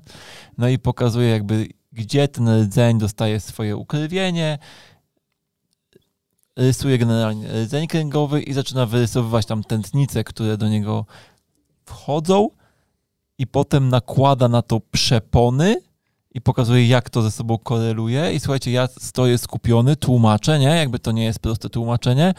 Tłumaczę to wszystko i nagle patrzę na Mieszkalskiego, a Mieszkalski siedział chyba łzy w oczach, nie? Po prostu Nawet- on się prawie popłakał. Nawet teraz je Nawet mam. teraz je ma, nie? Po prostu on się prawie popłakał ze wzruszenia, jak zobaczył, jak to wszystko ze sobą pięknie koreluje, nie? To był mistrz. Rozumiem. E, Ja też mam czasem tak, że po prostu mózg rozwalony, jak ktoś mi, mam taki No. moment objawienia, taki, taką epifa, epifanii, to się nazywa chyba po angielsku. Ale powiem Czuję, wam, że, że, stąpiła e, wiedza. Powiem wam, że jak Jean-Paul zaczął przyjeżdżać do Wrocławia i Max, to szkolnik zorganizował taką konferencję, nie? Tak, tak. Tak, zorganizował konferencję, na której oni wspólnie poprowadzili wykład. Oni mieli dwa wykłady. Jeden miał o... Znaczy tak, no każdy z nich miał po jednym wykładzie e, i no ja tam sobie poszedłem posłuchać, bo następnego dnia miałem tłumaczyć Jean Paula, więc poszedłem, znaczy poszedłem, bo mnie to interesowało, ale między innymi chciałem się osłuchać z nim. E, I powiem wam, że na mnie te wykłady zrobiły takie wrażenie, że tak jak rzadko się uzewnętrzniam, to poszedłem do nich i po wykładach już, po tej, po tej całej konferencji i powiedziałem im, że y, tam ileś lat wcześniej byłem na wykładzie McCona i jakby jak byłem u niego na tym całym weekendzie z nim, to miałem wrażenie, że otworzył przede mną jakieś nowe drzwi, nie? I że od tamtej pory jakby nic się w moim rozwoju takiego dużego nie wydarzyło, nie? Jakby nie było żadnego przełomu i że słuchając tych ich dwóch, półtora godzinnych wykładów miałem wrażenie, że jakby znowu ktoś coś przede mną otworzył, nie? Że jakby znowu zobaczyłem kolejną po prostu długą ścieżkę rozwoju, w którą mogę sobie pójść, nie? Bardzo mi się podoba to, co mówisz, natomiast nie chciałbym, żebyśmy wchodzili w ten temat, bo go pociągniemy przez Nie, najbliższe nie, nie, trzy nie, godziny. nie. Em, Mateusz jeszcze pyta, dobrze mówię, Mateusz? Tak mi się wydaje. Tak, Mateusz jeszcze nam zadaje drugie pytanie. Czy według nas nadciśnienie to choroba czy objaw? Objaw. Objaw. Zdecydowanie objaw. Natomiast Miałem w terapii kardiologa, który mi powiedział, że on nie przepisuje pacjentom leków nigdy. Bo powie... nadciśnienie? Kardiolog powiedział mi, że nadciśnienie, jego zdaniem, można wyprowadzić dietą i ćwiczeniami i jeśli pacjent w to nie wchodzi, to on nie chce z nim współpracować. Ja nie, mam, ja mam Dieta i ćwiczenia to jest jedna rzecz, natomiast kurczę, ten nasz układ ciśnienia jest zależny od bardzo wielu czynników, Mhm. więc to nasze nadciśnienie pierwotne, o którym mówimy, czyli de facto jakby nadciśnienie, które pojawia się samo z siebie, w cudzysłowie, e, bez wyraźnej Przyczyny. przyczyny organicznej, nie? bez wyraźnej przyczyny organicznej, jest prawdopodobnie w większości przypadków funkcjonalnym zaburzeniem na którymś z poziomów regulacji naszego ciśnienia. Czy to będą nerki, czy to będzie wątroba, czy to będą kłębki szyjne, czy to będą milion innych Baroreceptory rzeczy. gdziekolwiek indziej Tak. w naszym ciele. To, to jest to po prostu wynik jakby nic się nie dzieje bez przyczyny, po prostu. Więc możesz- zawsze jest jakaś przyczyna dla danego objawu, a to, że na, nazywamy to jako nadciśnienie, to z uwagi na to, że nie jesteśmy, w, jakby definiujemy nadciśnienie jako chorobę de facto, to dlatego, że nie jesteśmy w stanie znaleźć konkretnej, uchwytnej przyczyny i w pewien sposób lekko się poddajemy i próbujemy teraz zaopatrzyć sam objaw, nie szukając Ja przyczyn. często powtarzam pacjentom, że nasze ciało nigdy nie jest aktywne. Jest zawsze reaktywne, więc jeśli nie widzimy przyczyny zajścia jakiegoś procesu, to oznacza to tylko tyle, że my nie widzimy tej przyczyny, a nie to, że jej nie ma, bo ona musi być. Sama komponenta emocjonalna przy, przy nadciśnieniu to jest bardzo duży temat, nie? Więc Ja uwielbiam podział wszystkich. mm, Ten podcast idzie w poniedziałek, czyli ja w sobotę przeprowadziłem webinar na temat bólów głowy. bardzo I, dobrze. I na tym webinarze mówiłem o klasyfikacji bólów głowy, dzieląc je na pierwotne i wtórne. I przygotowując ten materiał, miałem takie przemyślenie, że w ramach wszystkich jednostek klinicznych, które my mm, tak naprawdę mm, analizujemy na co dzień w naszej praktyce, możemy sobie je podzielić na pierwotne i wtórne. I te pierwotne są pierwotne do tego momentu, w którym my nie stwierdzimy, że one jednak z czegoś wynikają. Nie? Czyli jeżeli migrena jest klasyfikowana jako pierwotny ból głowy na dzień dzisiejszy, bo my nie znamy mechanizmu powstawania migreny, no to ona dzisiaj jest bólem głowy o charakterze pierwotnym. Ale za chwilę może się stać bólem głowy o charakterze wtórnym, bo się okaże, że wiemy z czego wynika, nie? Tak jak mówiłeś o Niku w którymś podcaście, nie? Mhm. Tak samo napięciowe bóle głowy. No, możemy podejść do tego z perspektywy napięciowe bóle głowy wynikają z napięcia, nie? Tylko znowu mięśnie są reaktywne, a nie aktywne i dlaczego one się napinają? A E, napięcie jest podpięciem? Czy... To ja się napiję, żeby zasu- jakby tą suchość zniwelować. Szkoda, że prania nie wziąłem, bo by wyschnęło. No, Chyba wyschło. Zależy, czy szybko, czy wolno. no właśnie. Ale chciałem wrócić jeszcze do tematu. Aha, a propos tych pierwotnych, wtórnych rzeczy, to mi się zawsze e, podoba to zdanie, że jak coś jest idiopatyczne, to ten przedrostek idio oznacza, że to my jesteśmy idiotami i nie wiemy skąd się wzięło, Oj a tak. nie, że to jest po prostu idiopatyczne O i Jezu, wzięło się tak. znikąd. Brzmi jakby to powiedział Max. To jest chyba moje akurat autorskie, ale, Oj, ale niech będzie. E, dobrze, moi drodzy, przechodzimy jeszcze do kolejnego pytania. Mam mamy nadzieję, Jacku, że to odpowiedziało na twoje pytanie i jakby zboczyliśmy troszeczkę, ale, ale że sedno zostało uchwycone. I teraz mamy pytanie Asi. E, O, to będzie grube pytanie. To jest grube pytanie i chyba chciałbym, Marta, żebyś ty to przeczytał, bo to chyba jest w kontekście jakiejś rozmowy, której ja nie znam. Nie, nie, nie o to chodzi. No, A, a, Asia jest tą osobą, z którą rozmawiałem właśnie dzisiaj w przerwie. Yy, Asia napisała do mnie jakiś czas temu, żebyśmy na podcaście poruszyli kwestię mm, jej wątpliwości zawodowych. I te wątpliwości dotyczyły takiej sytuacji, że mm, poszła ze swoim dzieckiem do terapeuty i ten terapeuta mm, jakby wykonał jakąś tam pracę, natomiast cała historia zaczęła się od tego, że Asia powiedziała, jaki problem widzi u tego dziecka, czyli mm, jakby powiedziała, co obserwuje z perspektywy symptomów. I powiedziała o tym, że y, jakby ma to dziecko słabe mięśnie zębate, że taśma przednia nie funkcjonuje najlepiej, że są jakieś zaburzenia na poziomie stopy. I wspomniała o tym, że w ramach takiej profilaktyki zdrowotnej i ogólnej aktywności chodzi z tym dzieckiem na, na, na ściankę, na jakąś tam gimnastykę, że mm, żeby budować w pewnym sensie napięcie u tego dziecka w tych strefach, które są w jakiś tam sposób zaburzone w jej odczuciu. No i pan powiedział na terapii, w sensie terapeuta, że jak wygasi temu dziecku odruchy pierwotne, to ciało zacznie się samo układać w prawidłowych wzorcach ruchowych.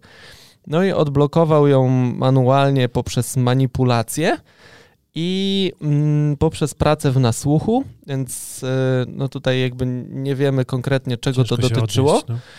Natomiast y, cały wątek związany z wątpliwościami Asi polega na tym, że ona się zastanawia, czy jej praca technikami miękkimi i ćwiczeniami ma sens i ma szansę na powodzenie, bo ona nie manipuluje, bo nie potrafi tego robić i czy to jest po prostu bez sensu, żeby ona wykonywała taką pracę, jaką wykonuje, bo yy, jakby koniec końców ten pacjent powinien trafić do kogoś, kto będzie wygaszał odruchy pierwotne u tego dziecka i kto będzie wykorzystywał techniki manipulacyjne i te techniki manipulacyjne są niezbędne w tym, żebyśmy byli skuteczni w terapii.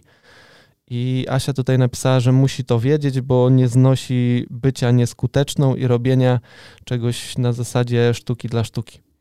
To ja tylko powiem, że jako y, flagowy manipulator fizjopaszy nie ustosunkuję się do tego pytania. Dlaczego? Ja bym chciał, żebyś się ustosunkował. By No To, to, to dawaj.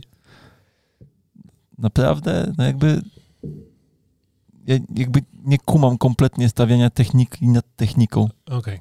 W sensie takim, że Bo Wybrzmiało to zupełnie inaczej, dlatego, dlatego chciałem, żebyś Nie, się bo- ustosunkował. nie, no właśnie jakby chciałem powiedzieć, że jakby osobiście to, że ja jakby czuję się pewnie w manipulowaniu i lubię to robić i myślę, że stosunkowo dużo manipuluję, to myślę, że manipuluję mniej niż się ludziom wydaje, dużo mniej i manipuluję wtedy, kiedy uważam, że jest to konieczne. Natomiast jest to po prostu zwykła technika i to samo dziecko, znaczy ile, ile jej córka ma lat? Asi córka? Mm, Było tam nie jest napisane? napisane. Nie, Nie jest nie było napisane. No. Ale chodzi na ściankę wspinaczkową, więc ma już trochę. No dobra, ale jakby dla mnie jakby manipulowanie dzieci jest zawsze staje pod znakiem zapytania, bo i tutaj nie chciałbym zabrzmieć arogancko, natomiast jeśli ktoś manipuluje tak jak ja, czyli manipuluje, ja to nazywam miękką manipulacją, bo ja nigdy nie reguluję segmentu, ja nigdy nie robię tak, że wybieram wszystkie wektory, reguluję segment i wprowadzam impuls, tylko ta manipulacja niejako wychodzi sama z siebie, z ruchu, który wprowadzam. I jeżeli mi w ten sposób manipulacja jakby nie chce wejść, to ja nie robię nigdy manipulacji na twardo, bo uważam, że to nie jest pacjent do, do zmanipulowania. Więc i u takiego pacjenta będę pracował miękko i myślę, że osiągnę dużo lepszy rezultat pracując miękko niż twardo. I to, jakiej techniki używasz, zależy od pacjenta i od jego problemu, a, od, a nie od tego, w jakich technikach czujesz się dobrze. Tak, natomiast y, trochę odbiegliśmy od tematu. Asia pytała, czy, jeż, czy jest konieczne u jej córki, akurat no jakby no ciężko nam się odnieść, ale czy jest konieczne u jej córki zastosowanie... Moim zdaniem nie, bo jeśli ta córka trafi do terapeuty, który będzie potrafił zaadresować jej problem technikami miękkimi, Mhm. to tak samo zaadresuje ten problem, jak ktoś, kto zaadresowuje go technikami twardymi. To ja z tym zdaniem Przy nie, czym do, nie do końca techniki zgodzę. twarde dla mnie brzmią źle, bo ja nie uważam, że One moje twarde, manipulacje jasne. są twarde. Natomiast ja nie do końca się z tym zgodzę, bo ja zawsze uważam, że powinniśmy znaleźć niejako przyczynę nie, tego danego problemu, więc e, w większości przypadków, generalnie większość dysfunkcji jesteśmy w stanie rozwiązać jakby podchodząc do tego z różnych perspektyw. Czyli Mhm. czy ja to zmanipuluję, czy ja to przepracuję na miękko, to większość dysfunkcji naprawdę jest mi w stanie odpuścić jedną bądź z jednej bądź z drugiej strony, bądź trzeciej, jeżeli taką znam. Natomiast zdarzą się sytuacje, może nie w perspektywie manipulacji u dzieci, bo raczej rzadko kiedy u dzieci będzie s- stawował coś tak zablokowany, że o mój Boże i to trzeba tylko zmanipulować, ale w perspektywie przetrwałych odruchów, to, to myślę, to czy pytanie, co to znaczy przetrwały odruch, ale przy rzeczywiście przetrwałym odruchu, samymi ćwiczeniami bez wygaszania tego odruchu będzie ciężko cokolwiek zrobić. Ale No są i- ćwiczenia jakby celowane w Tak, wygaszanie Nie, odruchów. nie ma problemu. Jeżeli masz ćwiczenia, jakby wiesz, dopasowane do danego problemu, super. Albo jakby techniki miękkie, które są nacelowane na to, żeby obniżyć siłę danego odruchu, też będzie super. Natomiast zawsze musimy zaadresować problem, który rzeczywiście Ale istnieje. generalnie Mieszkalski mi odpowiedzieć na to pytanie. Nie, nie, no, jakby przeczytać. No. Nie, że Ale y, ja dodając do, waszej wy, wy, do waszych wypowiedzi coś od siebie, myślę, że podsumuję to wszystko I odniosę się trochę do wcześniejszego pytania, na które odpowiadaliśmy w kontekście FM-u, tak? czyli metody FM, że mm, nie bierz, Asiu, na siebie odpowiedzialności za to, że ty musisz każdemu pacjentowi w każdym problemie pomóc. Będziesz tym lepszą terapeutką, im bardziej będziesz szanować ograniczenia, które y, w Twojej codziennej pracy występują. Czyli im bardziej będziesz wiedziała, w jakich obszarach Ty jesteś w stanie zaopatrzyć swojego pacjenta terapeutycznie, tym lepsze efekty będziesz osiągać. Co mam na myśli?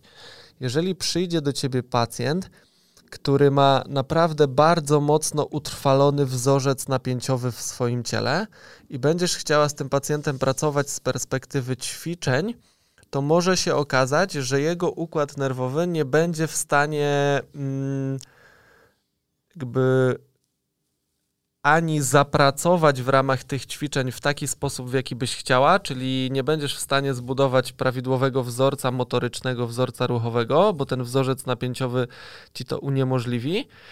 A koniec końców może to wręcz doprowadzić do tego, że próbując, będziesz tak naprawdę ten wzorzec napięciowy w ciele pacjenta mm, utrwalać. Więc zawsze trzeba tego pacjenta umiejscowić w pewnym kontekście i wydaje mi się, że są pacjenci, którzy będą potrzebowali Twojego postępowania z tkankami miękkimi i z ćwiczeniami.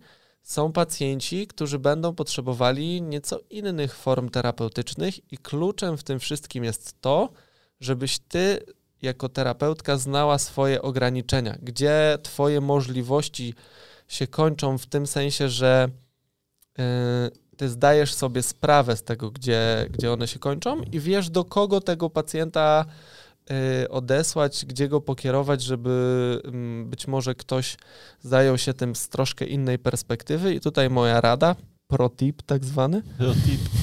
Tyle żebyś, już dzisiaj ich rozdaliśmy? Żebyś na taką terapię do osoby, do której wyślesz pacjenta, poszła razem z tym pacjentem, bo być może nauczysz się czegoś, co pozwoli ci przy okazji kolejnego podobnego przypadku yy, jakby coś znowu, jakąś cegiełkę do terapii tego pacjenta dołożyć.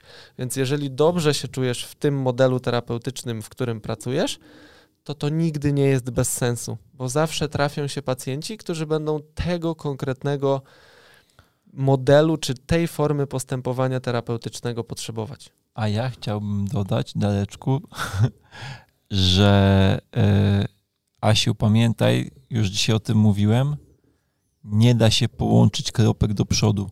Nie możesz założyć, że jeżeli pacjent przychodzi z takim czy z takim problemem, to wymaga takiej czy takiej terapii jeżeli ty pracujesz tak, jak pracujesz i po.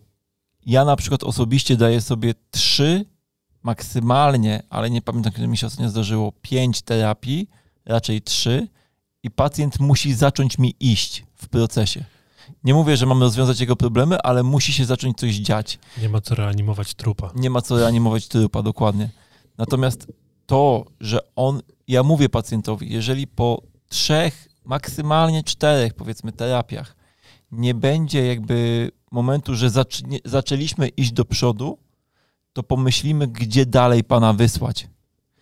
I możesz zrobić dokładnie to samo, czyli zaczynasz pracować z czymś, jeśli to nie musi być u ciebie 3-4, u ciebie to może być dwie albo 10, to ty sobie jakby na bazie swoich doświadczeń określisz i powiesz, jeśli w ciągu sześciu terapii nic się nie zacznie dziać na lepiej, to zastanowię się, gdzie pana odesłać.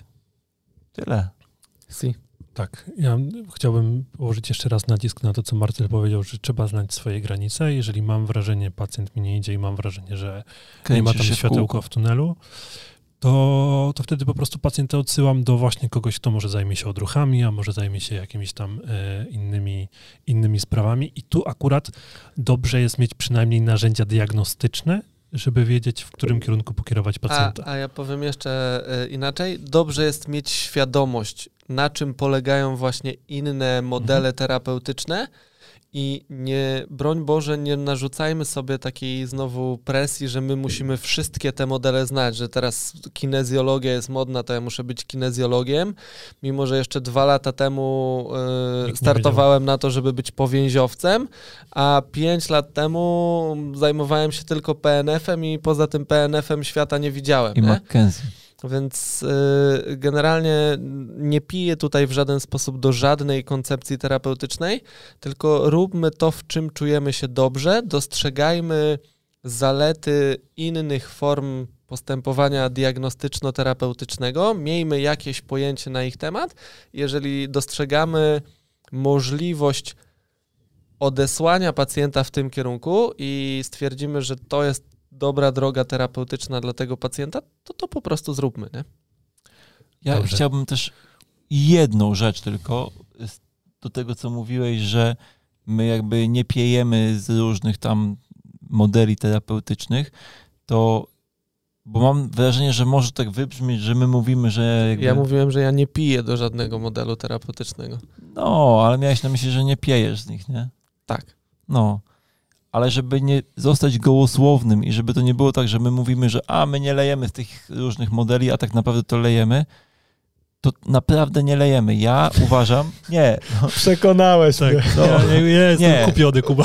nie musisz nic więcej mówić, ja już wiem, że tak naprawdę się nie śmiejemy. Słuchajcie, ja y, jestem PNF-owcem z wykształcenia i z serca, jakby kocham tą metodę. Nie pracuję nią na co dzień, bo jakby ona teraz nie ma miejsca w mojej codziennej praktyce. Więc uważam, że jest super metodą dla ludzi, którzy pracują z ruchem.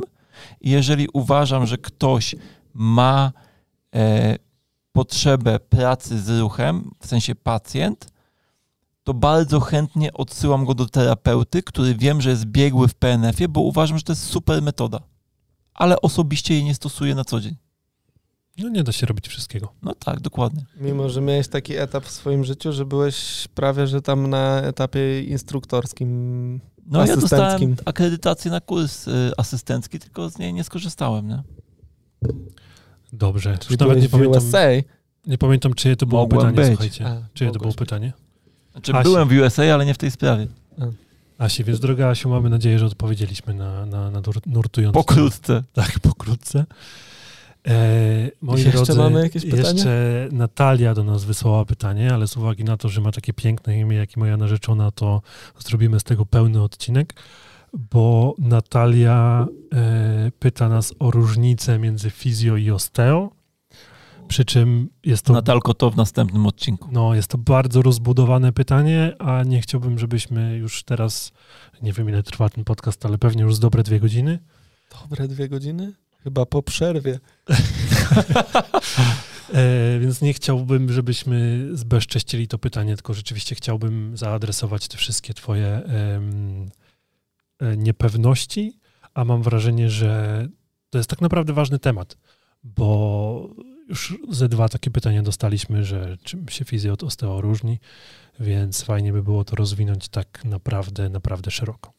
No, tylko kontekst zbudujemy. Natalia zapytała, czy Myślę, tam faktycznie fizjoterapeuta z osteopatą się czymś różnią, czy to nie jest tak, że jak fizjoterapeuta pracuje visceralnie czy czaszkowo z pacjentem, to jakby właściwie Już jest, jest osteopatą. osteopatą, nie?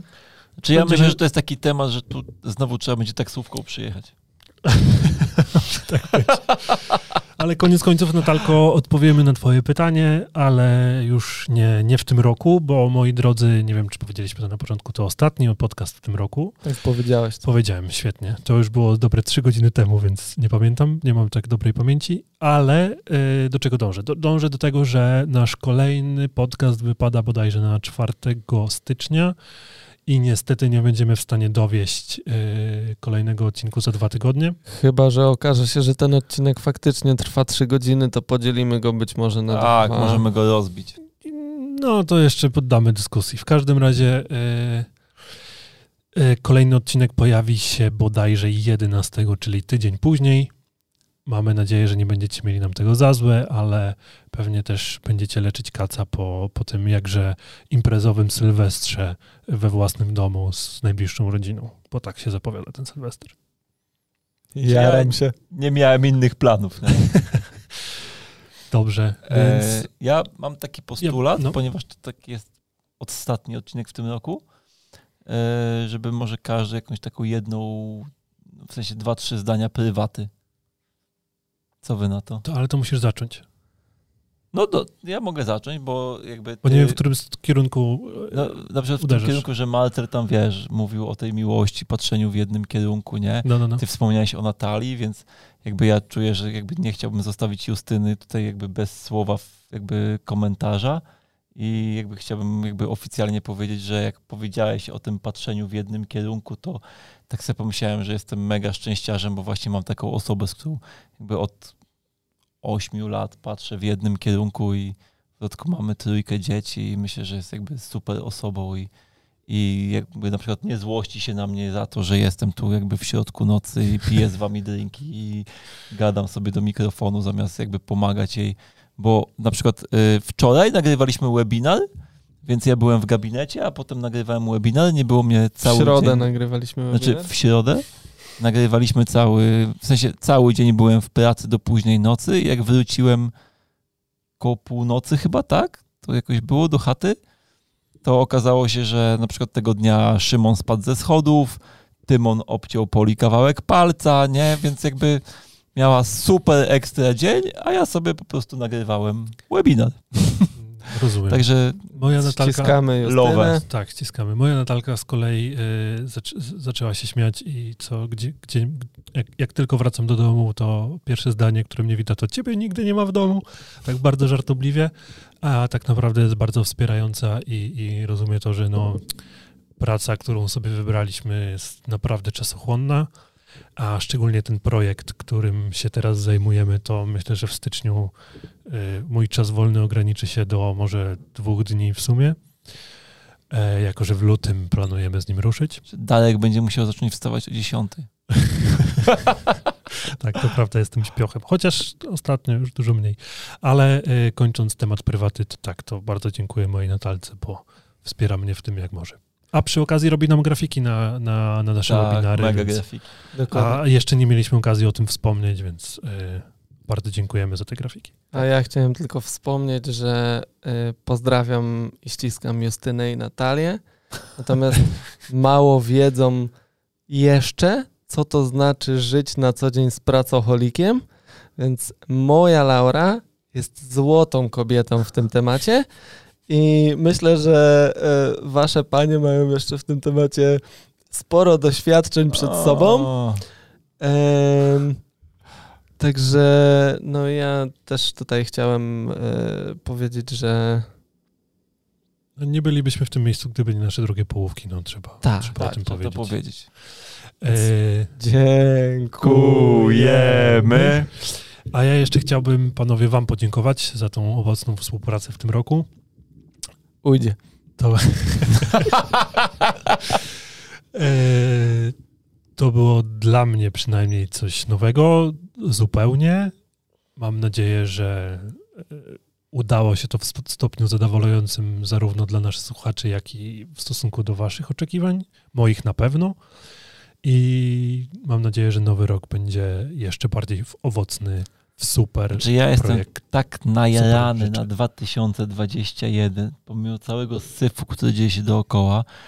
Jakby to jest to, o czym gadaliśmy chyba wczoraj przez telefon, Marcel, przez chwilę, że jakby ja mam wrażenie, że jakby tyle dobrych rzeczy się zaczyna i to nie jest jakaś tam pieśń przyszłości, tylko one realnie zaczynają się dziać, że naprawdę jestem mega zbudowany.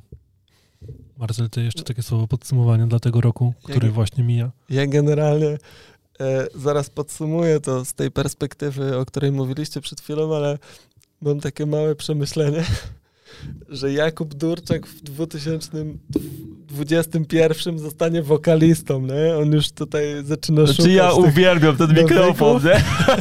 Za chwilę wejdzie taki nawyk, że będzie mały paluszek jakby A odstawiony. druga ręka tutaj, Tak? Więc odsłuchu. y, no myślę, że Edyta Górniak, jeśli chodzi o skalę swojego głosu, właśnie znalazła konkurencję, nie? Natomiast y, co do podsumowania... Jeśli o muzyczne tekst, e, tematy chodzi, to jakby raz spotkałem Barona. Dobra, dajmy Tyle. już podsumować, już zero topików. Proszę tu kończyć. Dobrze, to ja podsumowując, y, jestem wdzięczny tym dwóm panom y, za to, że mm, spróbowali wejść w niełatwe y, buty współpracy ze mną, bo ja jestem bardzo wymagającym człowiekiem i na pewno y, z perspektywy Was jako odbiorców wygląda to jako y, takie przyjemne w odbiorze, takie super ekstra. No i my generalnie mamy bardzo dobre relacje na co dzień, ale mm, wiem, że dla chłopaków pewne kwestie, które na co dzień się gdzieś tam w naszych dyskusjach pojawiają, e, są trudne. Ja myślę, Nie, nie że są trudne, tylko ja y, na przykład uwielbiam takie twoje spojrzenie, że zaczynam coś mówić I ty już wiesz, że... i ja już wiem, że bez sensu w ogóle zacząłem, nie? A ja myślę, że Zauważyłem, że to wiesz. No. Ja tak, bo ja myślę, przestaję mówić wtedy już teraz. ja myślę, że jesteś za bardzo trochę surowy dla siebie. Dla mnie?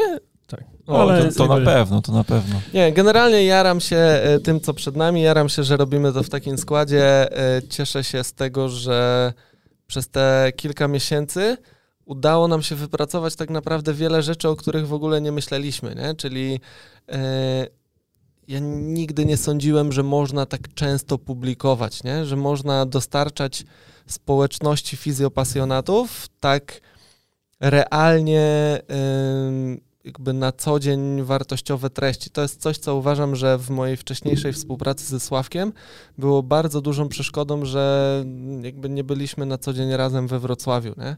Mhm. I to, że nas jest teraz trzech i, i że jesteśmy tutaj na miejscu i mamy swoje miejsce, w którym robimy fajne rzeczy i, i no jakby bardzo to doceniam i jestem wdzięczny za to, więc mam nadzieję, że 2021 będzie z jeszcze większą e, pompą przez nas celebrowany. Dobrze, więc myślę, że tym Tak. miłym akcentem zakończymy już ten podcast. Ostatni w tym roku, więc drodzy fizjopasjonaci, dziękujemy też Wam bardzo, bo gdyby nie Wy, to by nas tutaj nie było zupełnie. Dziękujemy, że bierzecie udział w naszych webinarach, w naszych warsztatach, szkoleniach, że słuchacie tego podcastu, bo okazuje się, że naprawdę mamy bardzo wiernych słuchaczy. A propos wiernych słuchaczy, to mi się przypomniało, że mamy jeszcze tylko wiernego słuchacza z Filipin, który się nie odezwał, a każdy odcinek jest przesłuchany z Filipin właśnie e, przynajmniej raz. Więc drogi słuchaczu z Fili- z Filipin, proszę się wziąć w garść i napisać do Ty, nas bo on nie mówi po polsku, on to puszcza tak dla relaksu, wiesz, tam dłubie czółno, nie? Może, może. Nasze logo na Spotify mu wpadło w oko. E, chciałem jeszcze tylko zaznaczyć, że tego podcastu 80% osób, tak, słucha od początku do końca. Znaczy nie tego odcinka, umówmy się, nie? No to, to No się okaże, to jestem strasznie ciekawy, ale rzeczywiście, jakby dla mnie jest to fenomenem. no mega, mega. 80% ludzi Bardzo słucha fajnie, do samego dziękujemy. końca, więc cieszymy się, że y, jesteście zainteresowani tym, co sobie tutaj gadamy y, i I że ta forma do was przemawia, Tak. nie? w przyszłym roku, tak jak już zdradziliśmy, będą też goście na podcaście. E, Myślę, że pierwszego gościa już zdradzimy w styczniu, a kiedy się ten podcast ukaże, tego jeszcze nie wiemy. Ale e, koniec końców przypominamy kontakt małpa physiopassion.pl, ślijcie do nas pytania, może już nie w tak dużej ilości, bo na kolejnym podcaście się nie wyrobimy, ale mimo wszystko zapraszamy do W przesyłania sensie pytań. ślijcie pytania w takiej czy innej formie, będziemy się starali na nie odpowiadać. E, Nie wszystkie Dokładnie. załapią się na podcast, niektóre się załapią na jakiś tekst na na blogu. bloga albo na posta. na odpowiedź po prostu mailem, bo prze, przerosło nas to w tym odcinku i Albo I możecie nadzieję. znaleźć numer Kuby w internecie i do niego No, zadzwonić. ciśnijcie śmiało jakby. dobrze. E, to co? Wesołych świąt i Szczęśliwego świąt i nowego roku. najlepszego w nowym roku. Ho, ho, ho. Ho, ho, ho. To ho, ho, ho.